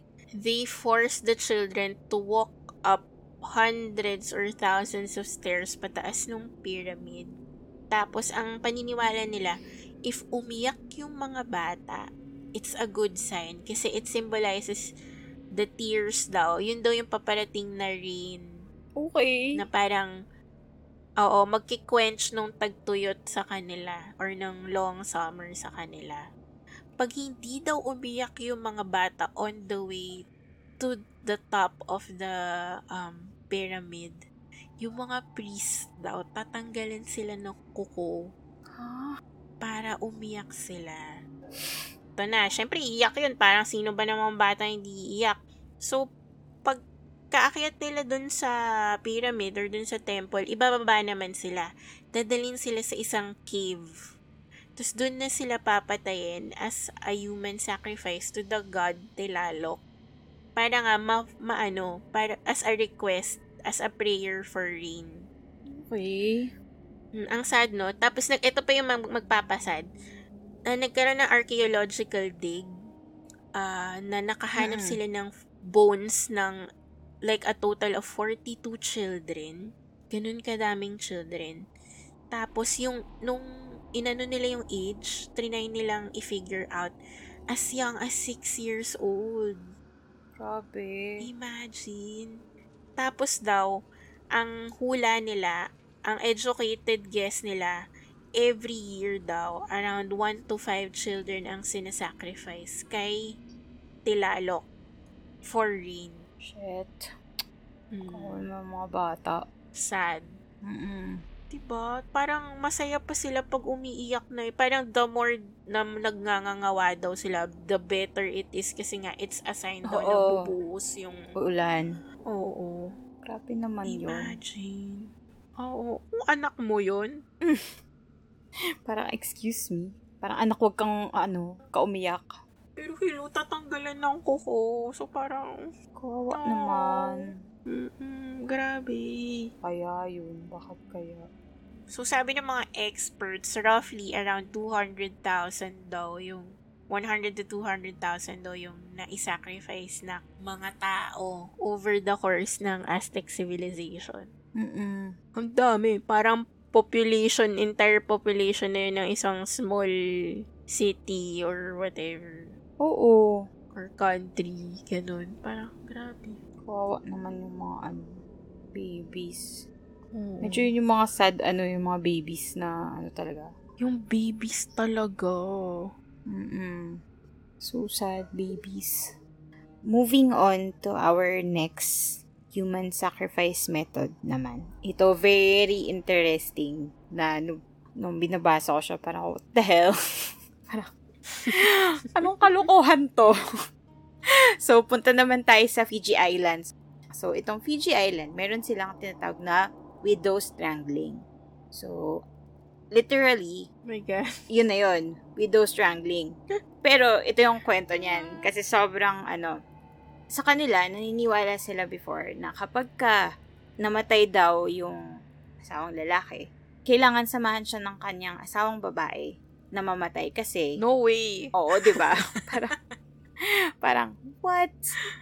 Kasi ano 'yon? As in meron silang tinatawag na god na si Nangananga which is um kasi before sila before yung soul is pumunta kay ano Embulu or siya yung ah, equivalent ni Hades. Dadaan mo na yung mga soul kay Nangananga. Which is ano siya, parang ayaw niya sa mga unmarried. So, ayaw niya sa mga single, ganun. Hater. Bitter siguro tong Wow. God na to. Oo. Kay-. Kaya, nagkaroon ng ganitong paniniwala na kailangan kapag kayong lalaking um, asawa namatay, kailangan siyang samahan ng asawang babae. So, kailangan siyang patayin ng kapatid niyang lalaki. Sasakalin. Strangled to death. What? Oo. Kasi Oh para nga, para samahan niya yung asawa niya, para makapass over ang kanyang Sasakalin soul. talaga. Oh my God. Oo. Pero pag-usapan natin mamaya kung bakit parang yun yung, Ah. Sige, yung sige. method nung pag, pagsakal. Ganun. So, actually, ano nga daw yun eh, um, honor daw yun actually na samahan yung asawa mo to pass Nope. over. So, Ayaw parang palagi. yung, yung ib- Oo. So, parang iba daw talaga as in, ano, as in willingly na kapag kunwari, nakita nila sa bahay na parang, oh my God, yung asawa ko namatay, ganyan. Sasabihin, tatawagan nila yung kapatid na lalaki na parang, pumunta ka sa bahay, sakalin mo ko kasi kailangan ko samahan yung asawa ko. Oh naisip ko, paano kung wala kang kapatid na lalaki? Paano nga wala? Yun nga eh, wala kasing, walang nabanggit sa mga ka reference na parang, papasakal? paano? Kasi, ano lang daw yun, yung kapatid na lalaki, kailangan mo sabihin sa kanya, di ba, na parang, yun nga, namatay, so please, strangle me to death, ganon. Pero, yung Oo. kapatid na lalaki, may option siya na either, siya mismo yung gagawa, or, siya yung mag-oversee. So, parang pwede niya sabihin sa mga, ano niya, sa mga sleeves niya, for example, ganon, na parang, oh, sakalin niyo yung kapatid ko, papanoorin ko lang at siguraduhin kong madeded siya, ganon. Tapos, itong, ano na to, itong um, widow strangling na to, hindi naman daw sa lahat ng, ano, hindi naman daw sa lahat ng taga Fiji. Usually, sa mga tribal chief lang siya ginagawa. Tapos, yung mga tribal Ah. tribal chief kasi is marami siyang asawa. So, ang unang mga sacrifice is yung mga lesser wives. So, siguro ito yung mga bago-bago pa. Kasi parang meron din siyang um, power hierarchy. Na syempre, kung ikaw yung mas, ano, parang favored, ganun. So, hindi ikaw yung mauuna. Kasi din, kapag kunwari namatay yung um, chief, iniiwasan din nila na, alam mo yun, na parang may mag-go after doon sa possession niya. So, yung mga pinagkakatiwalaan niya, mag, mas, ma, ma, maiiwan muna. Pero minsan daw, yung mga iba pang mistresses, pinapatay din. Nagpapasakal din. Pero yun. Totoo ba? Oo. Oo.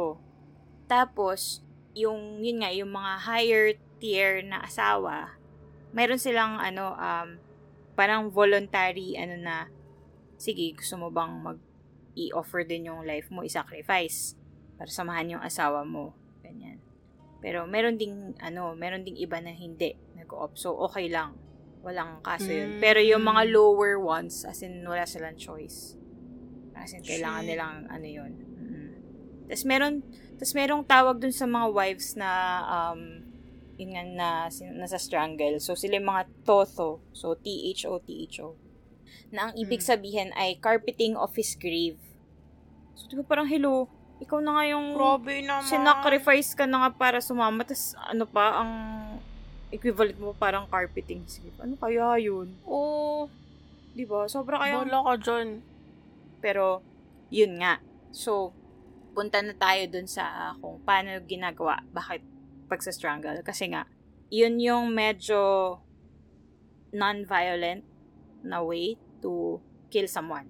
So, ang ginagawa daw Oh. is pinapaluhod daw yung wife.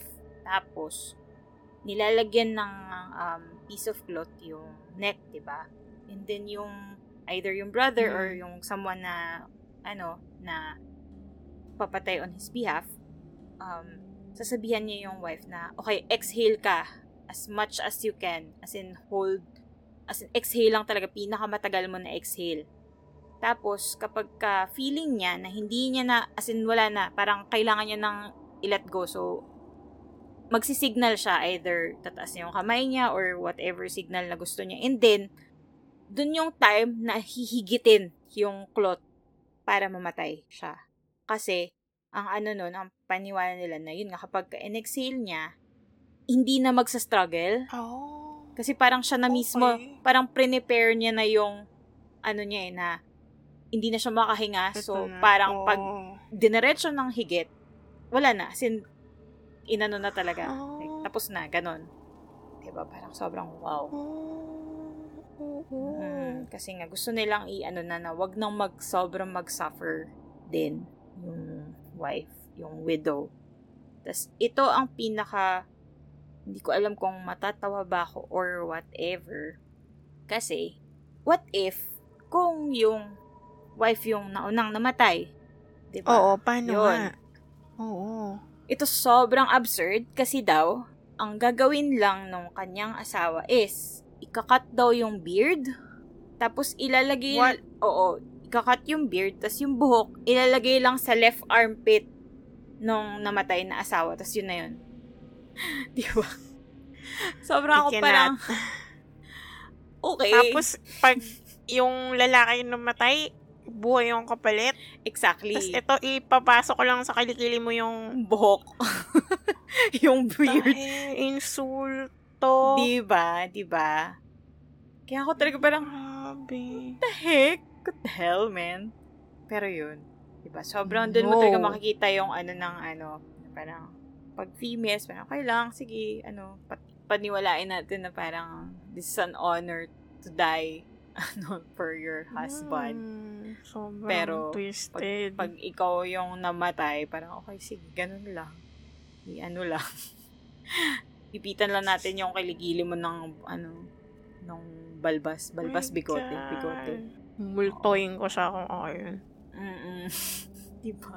Grabe. Grabe. Oo. Pero meron ding ano to, meron ding um parang sort of plot twist, parang ganun, na parang merong pwedeng magtumutol kapag um, papatay na yung wife. So, parang merong um, either, hindi ko kasi sure kung magiging asawa niya ba or basta a male na who would want to like take over. So, parang ang mangyayari, parang magkakaroon sila ng, parang pag-aagawan yung widow nung brother or nung executioner tsaka nung guy na na parang gustong mag-save sa kanya. So, parang kung sino yung mas malakas, so hindi ko nga alam kung as in literal ba to nahilahan kasi ang sabi parang ganun lang na parang magsa-struggle to take control of the widow. So, parang siguro tig isang Oo. kamay, ganun. Kung tinag of war, human tag of war, ganun. Tapos kung sino yung mananalo, ayun, siya yung may ano na kung, yun nga, kung yung bagong guy na gustong i-save, di, masisave niya yung widow. Pero kung nanalo yung brother, eh di wala, as in, deads ka pa rin. Diba? Ayo, hindi ako masaya dito sa... Sobra. Parang ako, ano ba, no, ano ba naman tong anong to? Ba't ganito? Grabe namang treatment sa mga babae to. Sobra. Tapos yun nga, yung iba, as in, ano lang, as in, um, dun sa, yung book kasi is Notes on Fijian Burial Customs na ano sa Journal of the Anthropological Institute of the Great Britain and Ireland. Oh, gusto mo 'yon from ano Wow. from britannica.com. Meron na tayong legit ano na, na written by Lorimer Fison. Ayun.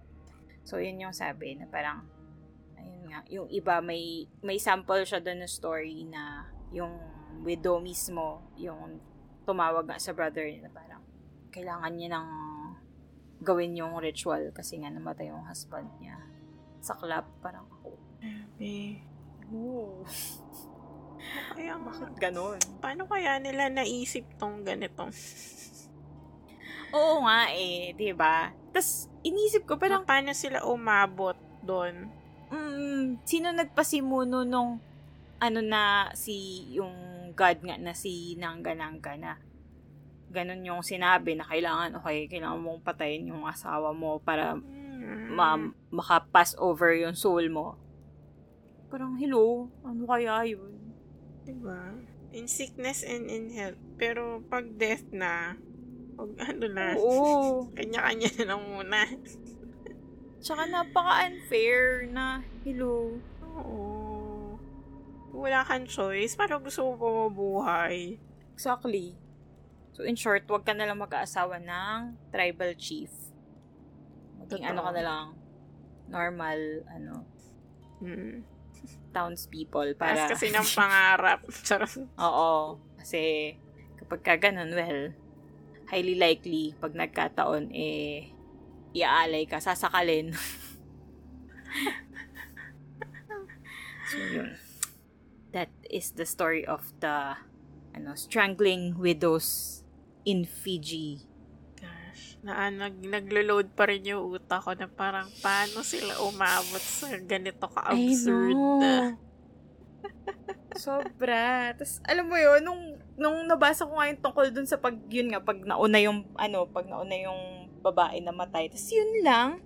Oo. Asa ng hindi man lang. Kahit man lang bigyan ng choice na yung guy na gusto mo ba sumunod or hindi.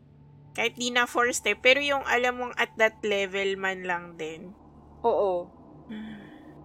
Ay, naku. Grabe talaga. Wala. Buti wala na yan ngayon. Buti na lang. Wala Kasi na. kung ako, ako, ako mismo sasakal dun sa...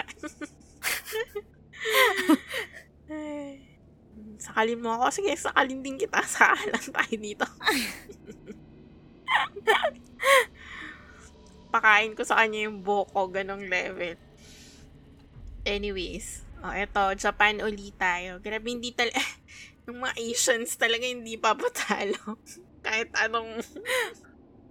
True. Kaya tayo ganito eh. Anyway, ito, familiar kayo dito for sure. Um, harakiri or seppuku. Actually, ano siya, don't confuse the two terms kasi pareho lang talaga sila. Um, Mm-mm. Basically, it's some form of self-sacrifice to avoid being shamed or to save the family or oneself from dishonor. And nangyari, ah, naging ano to, um, sort of ritual or human sacrifice ritual for the samurais of ancient Japan. Seppuku kasi is, um, bakit may seppuku, bakit may harakiri? Kasi pag translate mo siya, pareho lang, it's cutting belly or ah cutting of the abdomen. Yung seppuku kasi, it's, it's a term used in writing. Yung harakiri naman, mas Mm-mm. appropriate daw siya for speech. Yun. So, yun nga, Mm. seppuku or harakiri is a ritual suicide by disembowelment. Sabi nila, yun nga, nag-originate siya with the samurai, pero eventually, inadapt din na rin itong um, form of self-sacrifice by non-samurai citizens of Japan eventually. Pero dun tayo mag-focus sa mga samurai. Um, kailan applicable ang seppuku? number one, it is done in honor. It is done uh, as an escape or yun nga, to die in honor rather than fall in the hands of enemies. So, kunyari, nagkaroon ng battle, tapos nat natalo yung side nito, specific side ng mga samurai. So, kesa magpadakip sila and i-torture sila for information or whatever, or maging kahihiyan sila kasi it's a sign of weakness na matalo, magpe-perform na lang sila ng seppuku or harakiri. Mm-mm. Number two, um, it could be ordered daw by the feudal lords. The, by feudal lords, sila yung mga sort of generals or heads ng mga um, samurais. So, kunyari, sinabi ng feudal lord mo sa'yo na parang may ginawa ka mali para sa akin, mag-perform ka ng sipu. Wala kang choice. Oo. Gagawin Shit. mo siya. Mm-mm. Number three, it's also a form pala of capital punishment. So, kunyari, you hmm. committed a crime as a samurai or yun nga uh, may ginawa kang forbidden law, may na, may nalabag ka. Ito yung eh, ito yung isa sa mga punishment na pwedeng igawad sa iyo, seppuku or harakiri. Um so paano nangyayari yung ritual? So ang mangyayari is um kailangan, kunyari, ikaw yung magpe-perform ng seppuku, kailangan mo daw maligo And after mo maligo, kailangan mo daw mag-dress in ceremonial white robe. Kasi for, for the Japanese, yung white daw, it symbolizes death. So, after nun, papakainin ka daw ng iyong favorite meal. Well, kasi technically, ito yung last meal mo, so kailangan daw masarap. Sabihin mo sa kanila ano yung favorite meal mo, ipe-prepare nila yun para sa'yo. So, napaisip ako, ano ba yung favorite meal ko? Parang sinigang, no? Anyway, after mong kumain, isusulat mo na yung death poem mo. So, ano daw yung death poem? Basically, ito lang yung mga thoughts mo before ka mamatay. So, pwede na dito pumasok anything like may mga habilin ka ba? May mga realizations ka ba? Mayroon ka bang gustong i-confess? Ayun. Tapos after nun, punta ka na dun sa place kung saan mo gagawin yung ritual. Sabi nila, often daw, it's done in the presence of an audience. So, pwedeng may manood. Taong bayan, members of the court, mga kapwa mo samurai, ganun. So, luluhod ka, tapos, um, nakalatag sa harap mo yung small blade, na ang tawag nila ay tanto, it's a short blade. Um, igagrab mo yun, tapos, sasaksakin mo yung sarili mo, sa abdomen, tapos isa-slash mo siya from left to right. Mm-mm-mm. So basically, you will die of the wound, of the mortal wound, or kung medyo maano talaga ka, ma ang kapit ng buhay sa'yo ay matagal, mamamatay ka na lang because of loss of blood. Mm-mm. Pero they wanted to prevent that. They wanted to not to prolong the agony. So dito papasok yung kay Shukonin. Kay Shukonin is the second man. So, habang piniperform nung condemned uh, samurai yung harakiri or yung seppuku, may nakatayong person sa side niya. Mm-mm. Itong kay Shokunin, ano siya, of his personal choice. So, kunyari, na-sentence ka to, to do, yun nga, um, seppuku. Ikaw yung mag, ikaw yung pipili ng tao na magiging second man mo na yung trabaho is to make sure na mamatay ka agad in case na hindi enough yung ginawa mong self um stabbing. Mm-mm. yun nga. Uh, parang on a swift blow uh, ide-decapitate ka niya. Oo. Ang challenge pa dito pag ikaw yung napiling ano sec- second man or kay Shokonin pagpangit yung pagkakahiwa mo, kunyari tumalsik yung ulo, or nagkalat ka, mm. quote-unquote nagkalat ka, or hindi mo nataga talaga yung ulo ng maayos, like, nagnisay-nisay pa siya doon ng matagal, it's shame on you. As in, sobrang kahihiyan for you and your family. Mm-mm. Grabe, may pressure pa. Ikaw na nga lang yung magme-make sure na... Oh, Kaya nga eh.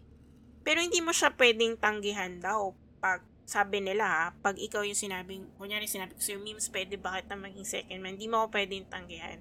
Oo, oo, oo. Pero it's my responsibility din na humanap ng expert swordsman na kilala ko para to make sure na hindi rin siya mapapahiya.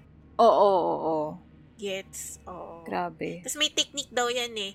May technique daw na dapat, na sobrang galing mo, na dapat pagka-slice mo daw ng ulo, hindi siya completely hihiwalay sa ano, sa leeg. Like may ititira kang konting-konting kapit na magdadanggil lang dapat yung ulo. Kasi parang, ano daw eh, ang ang yucky, parang ang ew daw pag tumalsik yung ulo. Tapos parang nakakahiya pa daw pag kunyari tumap, tumilapon pa daw sa hanap, harap ng mga judges, ng mga audience, ganyan. May ganun silang keme. Diba? Grabe. Parang, shame daw. Shame on your ko naman. family. mamatay ka na Oo. lang isipin mo pa na, wait, kailangan hindi. kailangan saktong ano lang. saktong Oo. force to, ano. Tapos ito, may interesting part pa dito. Um, paano daw kung yung na-sentence na... Kasi, kung iisipin mo, itong ritual na to, it requires tatag ng loob talaga. Isipin mo, papatayin mo yung sarili mo. Mm-mm. Like, tap, yung act nga lang na istab mo yung sarili mo, grabing ano na yun. Eh, yung isa-slash, yung to have the strength na islash mo pa pa from left to right. Oo. So, paano daw kung yung kaso is yung samurai matanda na, Oo. like senior na, Oo. or um, ah, I guess, we- weakling in a way na parang, di ba, hindi naman lahat, for sure, hindi naman lahat ng samurai ganun ka katapang, di ba? Mm-mm, So, mm-mm. ano daw, yun, yun doon talag, ano daw, pwede daw i-substitute yung short blade into a fan. Pamaypay. Mm-mm. So, Okay. nagiging signal na lang, in this case, nagiging cue or signal na lang na the moment hawakan nung samurai yung fan, kailangan within seconds, mas-slash na nung second man nung kay Shakunin yung head nung ano, samurai. Oo. Okay. Kumbaga, siya na, technically, siya yung gagawa ng deed. Ah, ah. Kasi lo, kung, kung senior ka na, ma, kaya manging, nanginginig-nginig na yung mga kamay mo, magagawa mo po ba yun? Siyempre, hindi na. Parang mercy na lang siya. Okay. Pero, well, Mm-mm. alam mo yun, kung ganun naman, parang, that's the least you can do. Kesa parang, hello, siya pa yung papa, anuhin mo, papagawin mo pa nung deed. Parang, kawal, di niya na kaya. Totoo. Although may mga sobrang lakas daw talaga ng loob na kaya nilang so deep daw, sobrang lalim nung cut nila sa sarili nila, hindi na actually kailangan ng help from the ano. Kasi Oo. mamamatay sila right there and then. Shit, grabe. Tapos may isa pang special case na ginagamit yung fan. Kasi nga daw, may mga nasisentensyahan ng sipuko na too dangerous for it. Meaning for too dangerous, hindi mo alam kung gagawin nila. Mm-mm. Like, kunyari, very skilled sila na alam mong rebelde, ganyan, na baka biglang, alam mo yun, mag-turn sila, biglang magwala sila doon and hindi gawin yung sentence. So, yun, pag ganon, pag scary levels na ganon, masyadong skilled yung samurai, yung Mm-mm. fan, yung, yung fan option yung ibibigay nila. Okay. mm Para wala siyang, wala siyang weapon to like, to Oo. counteract na baka biglang, alam mo yun, parang yung mga twist sa movies na pagbunot niya, haharap siya dun sa ano, papatayin niya, tapos tataka siya, ganon. Oo. Pinag-isipan. Hindi siya. So, ito Oo, yung na-surprise ako during research. Oo. Ito yung na-surprise ako during research. Meron pala siyang female equivalent. Oh. Ang term is jigay. Jigay. Um, so, sino yung nagpe-perform nito? Committed, jigay is committed by the wives of samurai who performed seppuku. So, if hindi na nila kaya mag-go on because of too much love or ayaw na, like, sobrang shame yung dinala sa kanila. Kasi alam niyo naman yung concept ng shame sa Japan, di ba? Mm-mm, If mm-mm. ganong level na gusto nila na nilang itigil yung bloodline nila, Mm-mm. the wives are it, it, it is an accepted form of ano human sacrifice. Oo. So paano daw to ginag Ito nga mas malupit to eh. Ang ginagawa daw uh, yung mga babae, itatali nila yung legs nila first together. Bakit daw? Kasi, so that, in case na mahanap na sila after nila perform yung ritual, they would still be found in a dignified pose. Ah, okay. Kasi syempre, pag sinaksak mo yung sarili mo, magko-convulse ka, hindi mo alam kung nakabuka ka ka na dyan, oo, or whatever, oo. di ba? So, yun, they, they still value yung, isipin mo, vina-value pa rin nila yung state, kung, as in, honor talaga. Oo. Dignity and honor. So, yun, itatali nila yung legs nila. Tapos, ito, hindi siya slice sa abdomen. Neck. Kailangan mong i-hit yung jugular vein mo. What? Well, Mm-mm. pero kasi yun talaga as in, ano yun eh. Like, sure, ano na yun. Sure kill yun Oo. pagka ganun. Totoo. Kasi unlike the samurai na may option of a second man, usually yung mga babae wala. Mm-mm. 'Di ba? Ay. Lalo na kung on your own ka na lang. Tapos ito pa kasi, um, it's a way daw of escaping capture din. Or feeling mo mm-mm. ka na daw or gagahasain ka na and ayaw mo. And it's the only way, 'di ba? Kasi nga dishonor. Oo, So, yun. pwede mo daw siya i-perform. Tapos ito yung medyo nakakaano dito. Women were carefully taught jigai as children. Oh. So, bata pa lang sila, ini-introduce na yung concept nito. Grabe naman. Mm-mm. Lalo na if they are within the family of samurais or yun nga, expected na na when they grow up, magme-marry sila into a family of samurais. Ganun. Mm-mm. Mm-mm. Oo. Ay. Grabe, no? Oo. Pero ano talaga eh, iba talaga ang ano ng approach ng mga Japanese when it comes to, alam mo honor and As in, buhay ang Wala. kapalit. buhay Kaysa talaga. mapahiya ka. Mm-mm. Mm-mm. Meanwhile, Tapos ito yung na-amuse ako. Meanwhile tayo, kapalan ng muka. ito yung yun nga na- eh, na-amuse ako. wala. Um, si Puko din is an answer or can be called upon as a basis for peace agreement. So, medyo complicated Mm, pakinggan, okay. no? Basically lang, kunyari, may dalawang warring, ano, groups ng either samurai against samurai or samurai against Mm-mm. some group of warriors. Kunyari, nanalo yung isa, syempre, mananalong party Mm-mm. or um, pwedeng as a sign of surrender, i-order nila na magsipuko yung natalo Mm.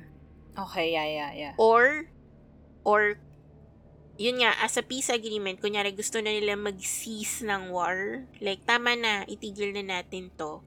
Pero, para to make sure na hindi na, wala nang enough strength to retaliate yung kabila, they can order each other to offer a group of samurai to perform seppuku.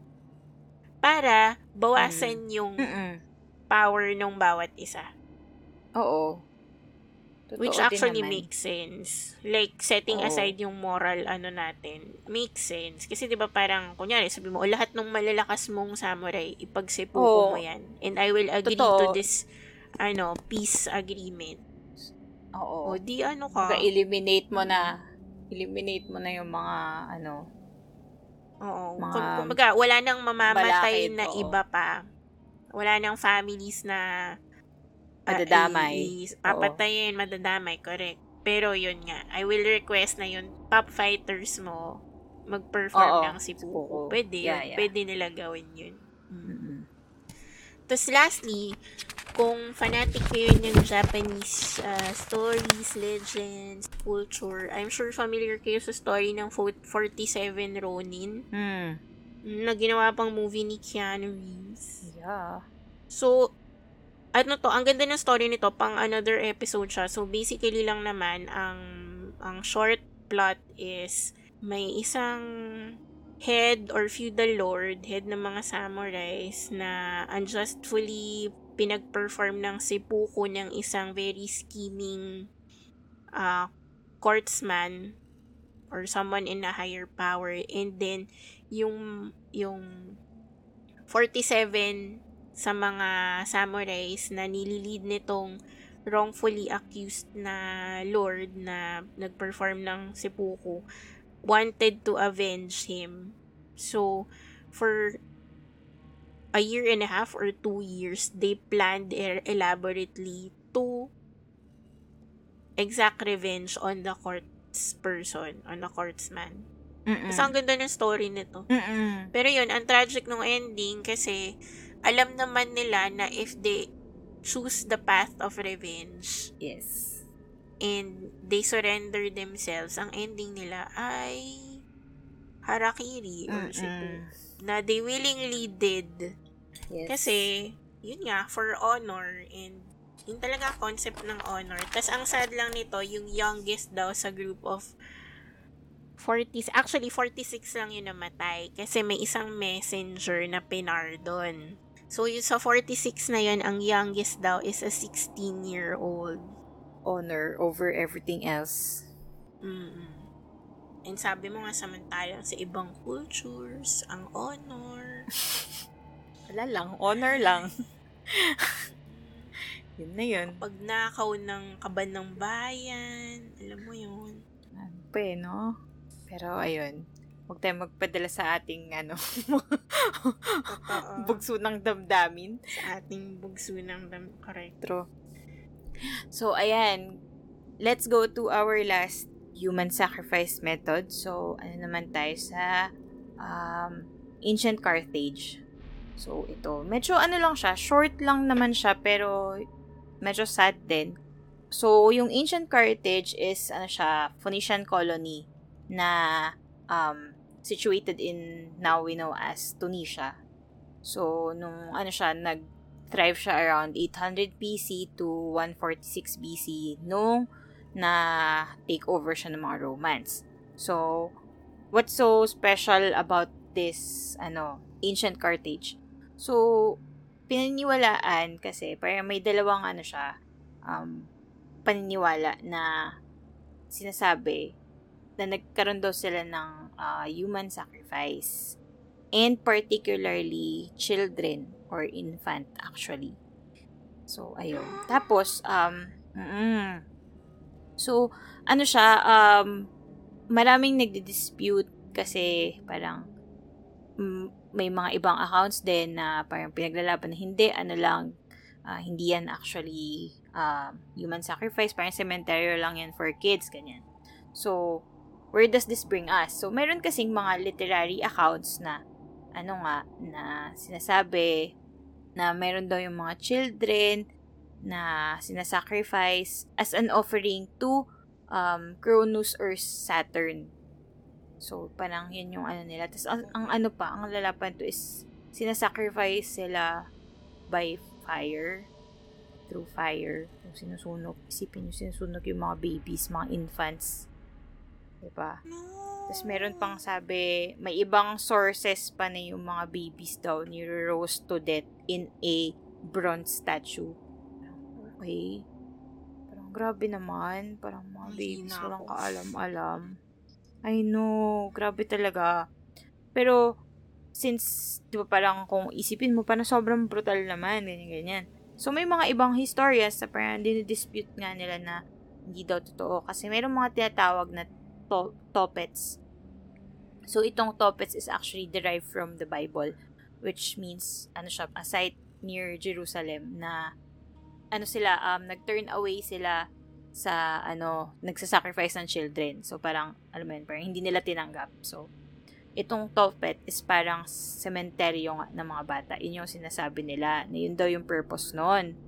Tapos, turns out, with uh, further studies, parang na ano nila, parang may mga evidences na sinasacrifice talaga nga yung mga babies. So, itong mga toppets na to, doon nakita, parang na-excavate ng mga archaeologists na mayroong mga bones na cremated, actually, cremated bones na nasa mga urns, ganun. Yung iba, nakalibing. Tapos, parang, ang ano nito, kasi may mga carvings din na dun sa mga tombstones na may parang priest na may dala-dala siyang baby, ganyan.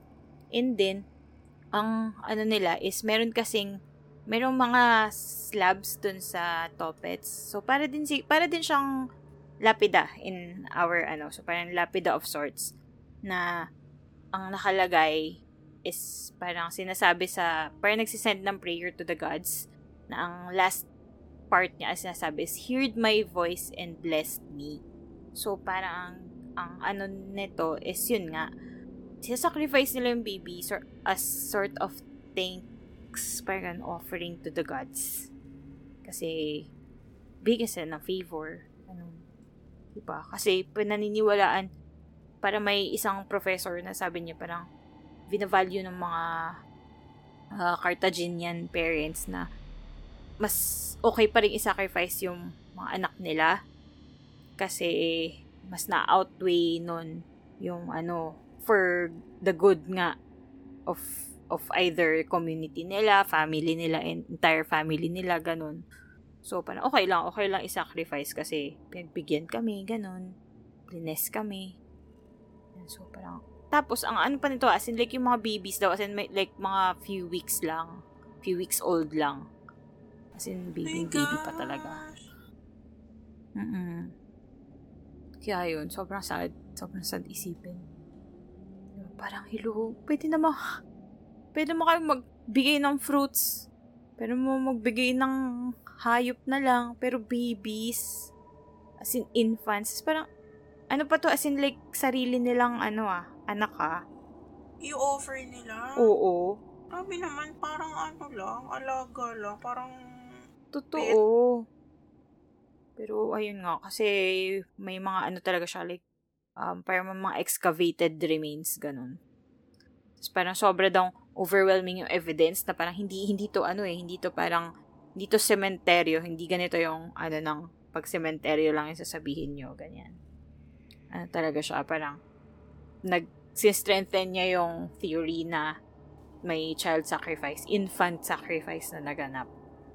Sabi, as in, ano lang siya, para lang pagpapasalamat, o, ba diba? Parang, pwede naman mag-thank you na lang, ganun. Pero hindi. Oo. Kailangan talagang mag-sacrifice.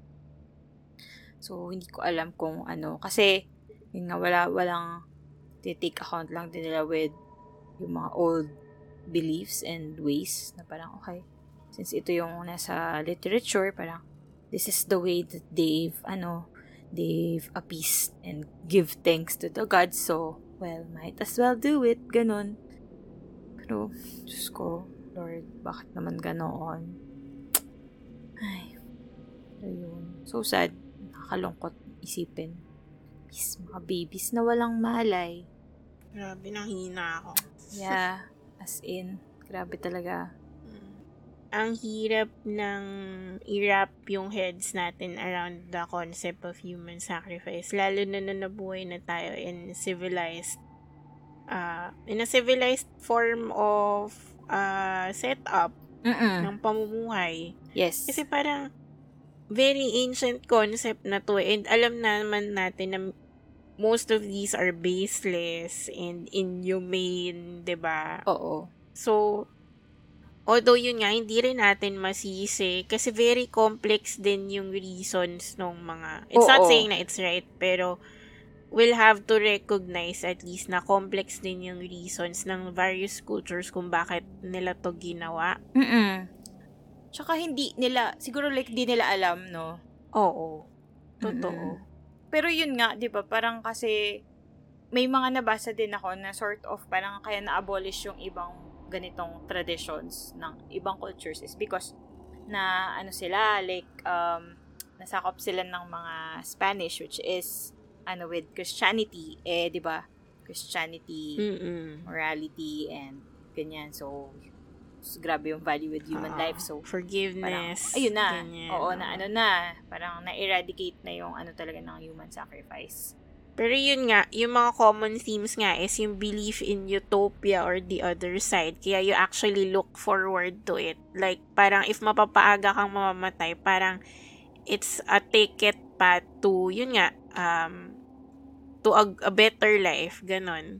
So, actually, if, isipin mo ha, kunyari slave ka, parang it's an escape route pa if you are being sacrificed na parang, okay, hirap na hirap na ako sa buhay ko right now. So, baka, well, based on that, kunyari sa religions ng Aztecs, parang, if mamatay ka pa, parang mas mapapabilis yung pagkakamit mo ng like life in paradise, ganun. Tapos may mga belief pa na yun nga na parang, ano mo yun, it brings you closer to the gods kasi nga parang, hello, masaya sila sa ginawa mo. Pero, Oo. hindi ko alam. Parang, Mm. Tapos in the case naman ng mga samurais, parang it's it's the ability to choose the time and the place of your death. Like, it's power in itself, parang para sa kanila. So, yun, parang, Totoo. yun talaga eh, may deeper, ano siya. Pero yun, as, as civilized, as more thinking and rational human beings living in the modern world, I guess dapat tayo magpasalamat na wala na tong concept na to. Like, luma na siya and hindi na siya accepted. Yes, totoo. Diba? Isipin mo kung ganun tayo ngayon, Diyos ko Lord. Buhay pa kaya tayo. Mm, kawawa yung mga bata, lalo na kung yung mga babies. So, sana may natutunan kayo. wow.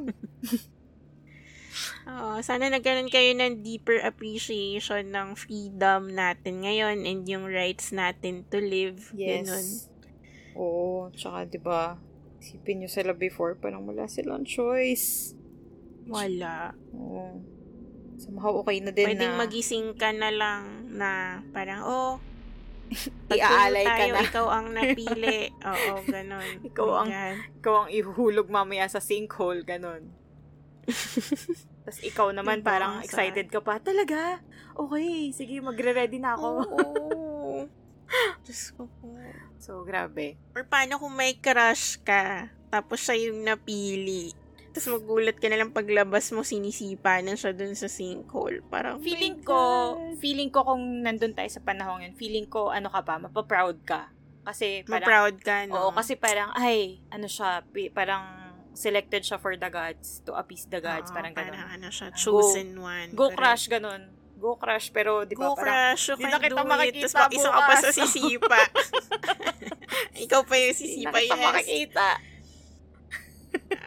Oo, sa sobrang crush mo, sabi mo, pwedeng ako na lang po yung sumipa sa kanya sa sinkhole. Ganun. Oo. Or tipong pag nagtawag pa ng volunteer, sabihin mo, ako, para magkasama na kami. Ganon. Diyos ko. Can't. Shit, ang morbid. Ay, pero wala morbid. eh. Yun yung ano nila nun eh. Wala eh. Yun nga. Mm-mm. Wala, wala. So, okay na din. Okay na din na tayo ngayon. Like, we have all this information, di ba? So, just ko, please, wag Mm, nating totoo. sayangin. Wag, wag po nating sayangin ano. ang meron tayo. Totoo. So, kung kayo ay may mga comments, yes. corrections, suggestions, or real-time reactions na hindi kayo makapagpigil at gusto nyo nang sabihin, you can reach us via our social media pages. Yes. So, kung real time ang gusto nyo, pwede kayong mag-tweet sa amin sa at wag lilingon. And kung gusto nyo Yeah. namang ano, stay in secret, um, pwede kayong mag-send sa CuriousCat sa curiouscat.me slash wag lilingon.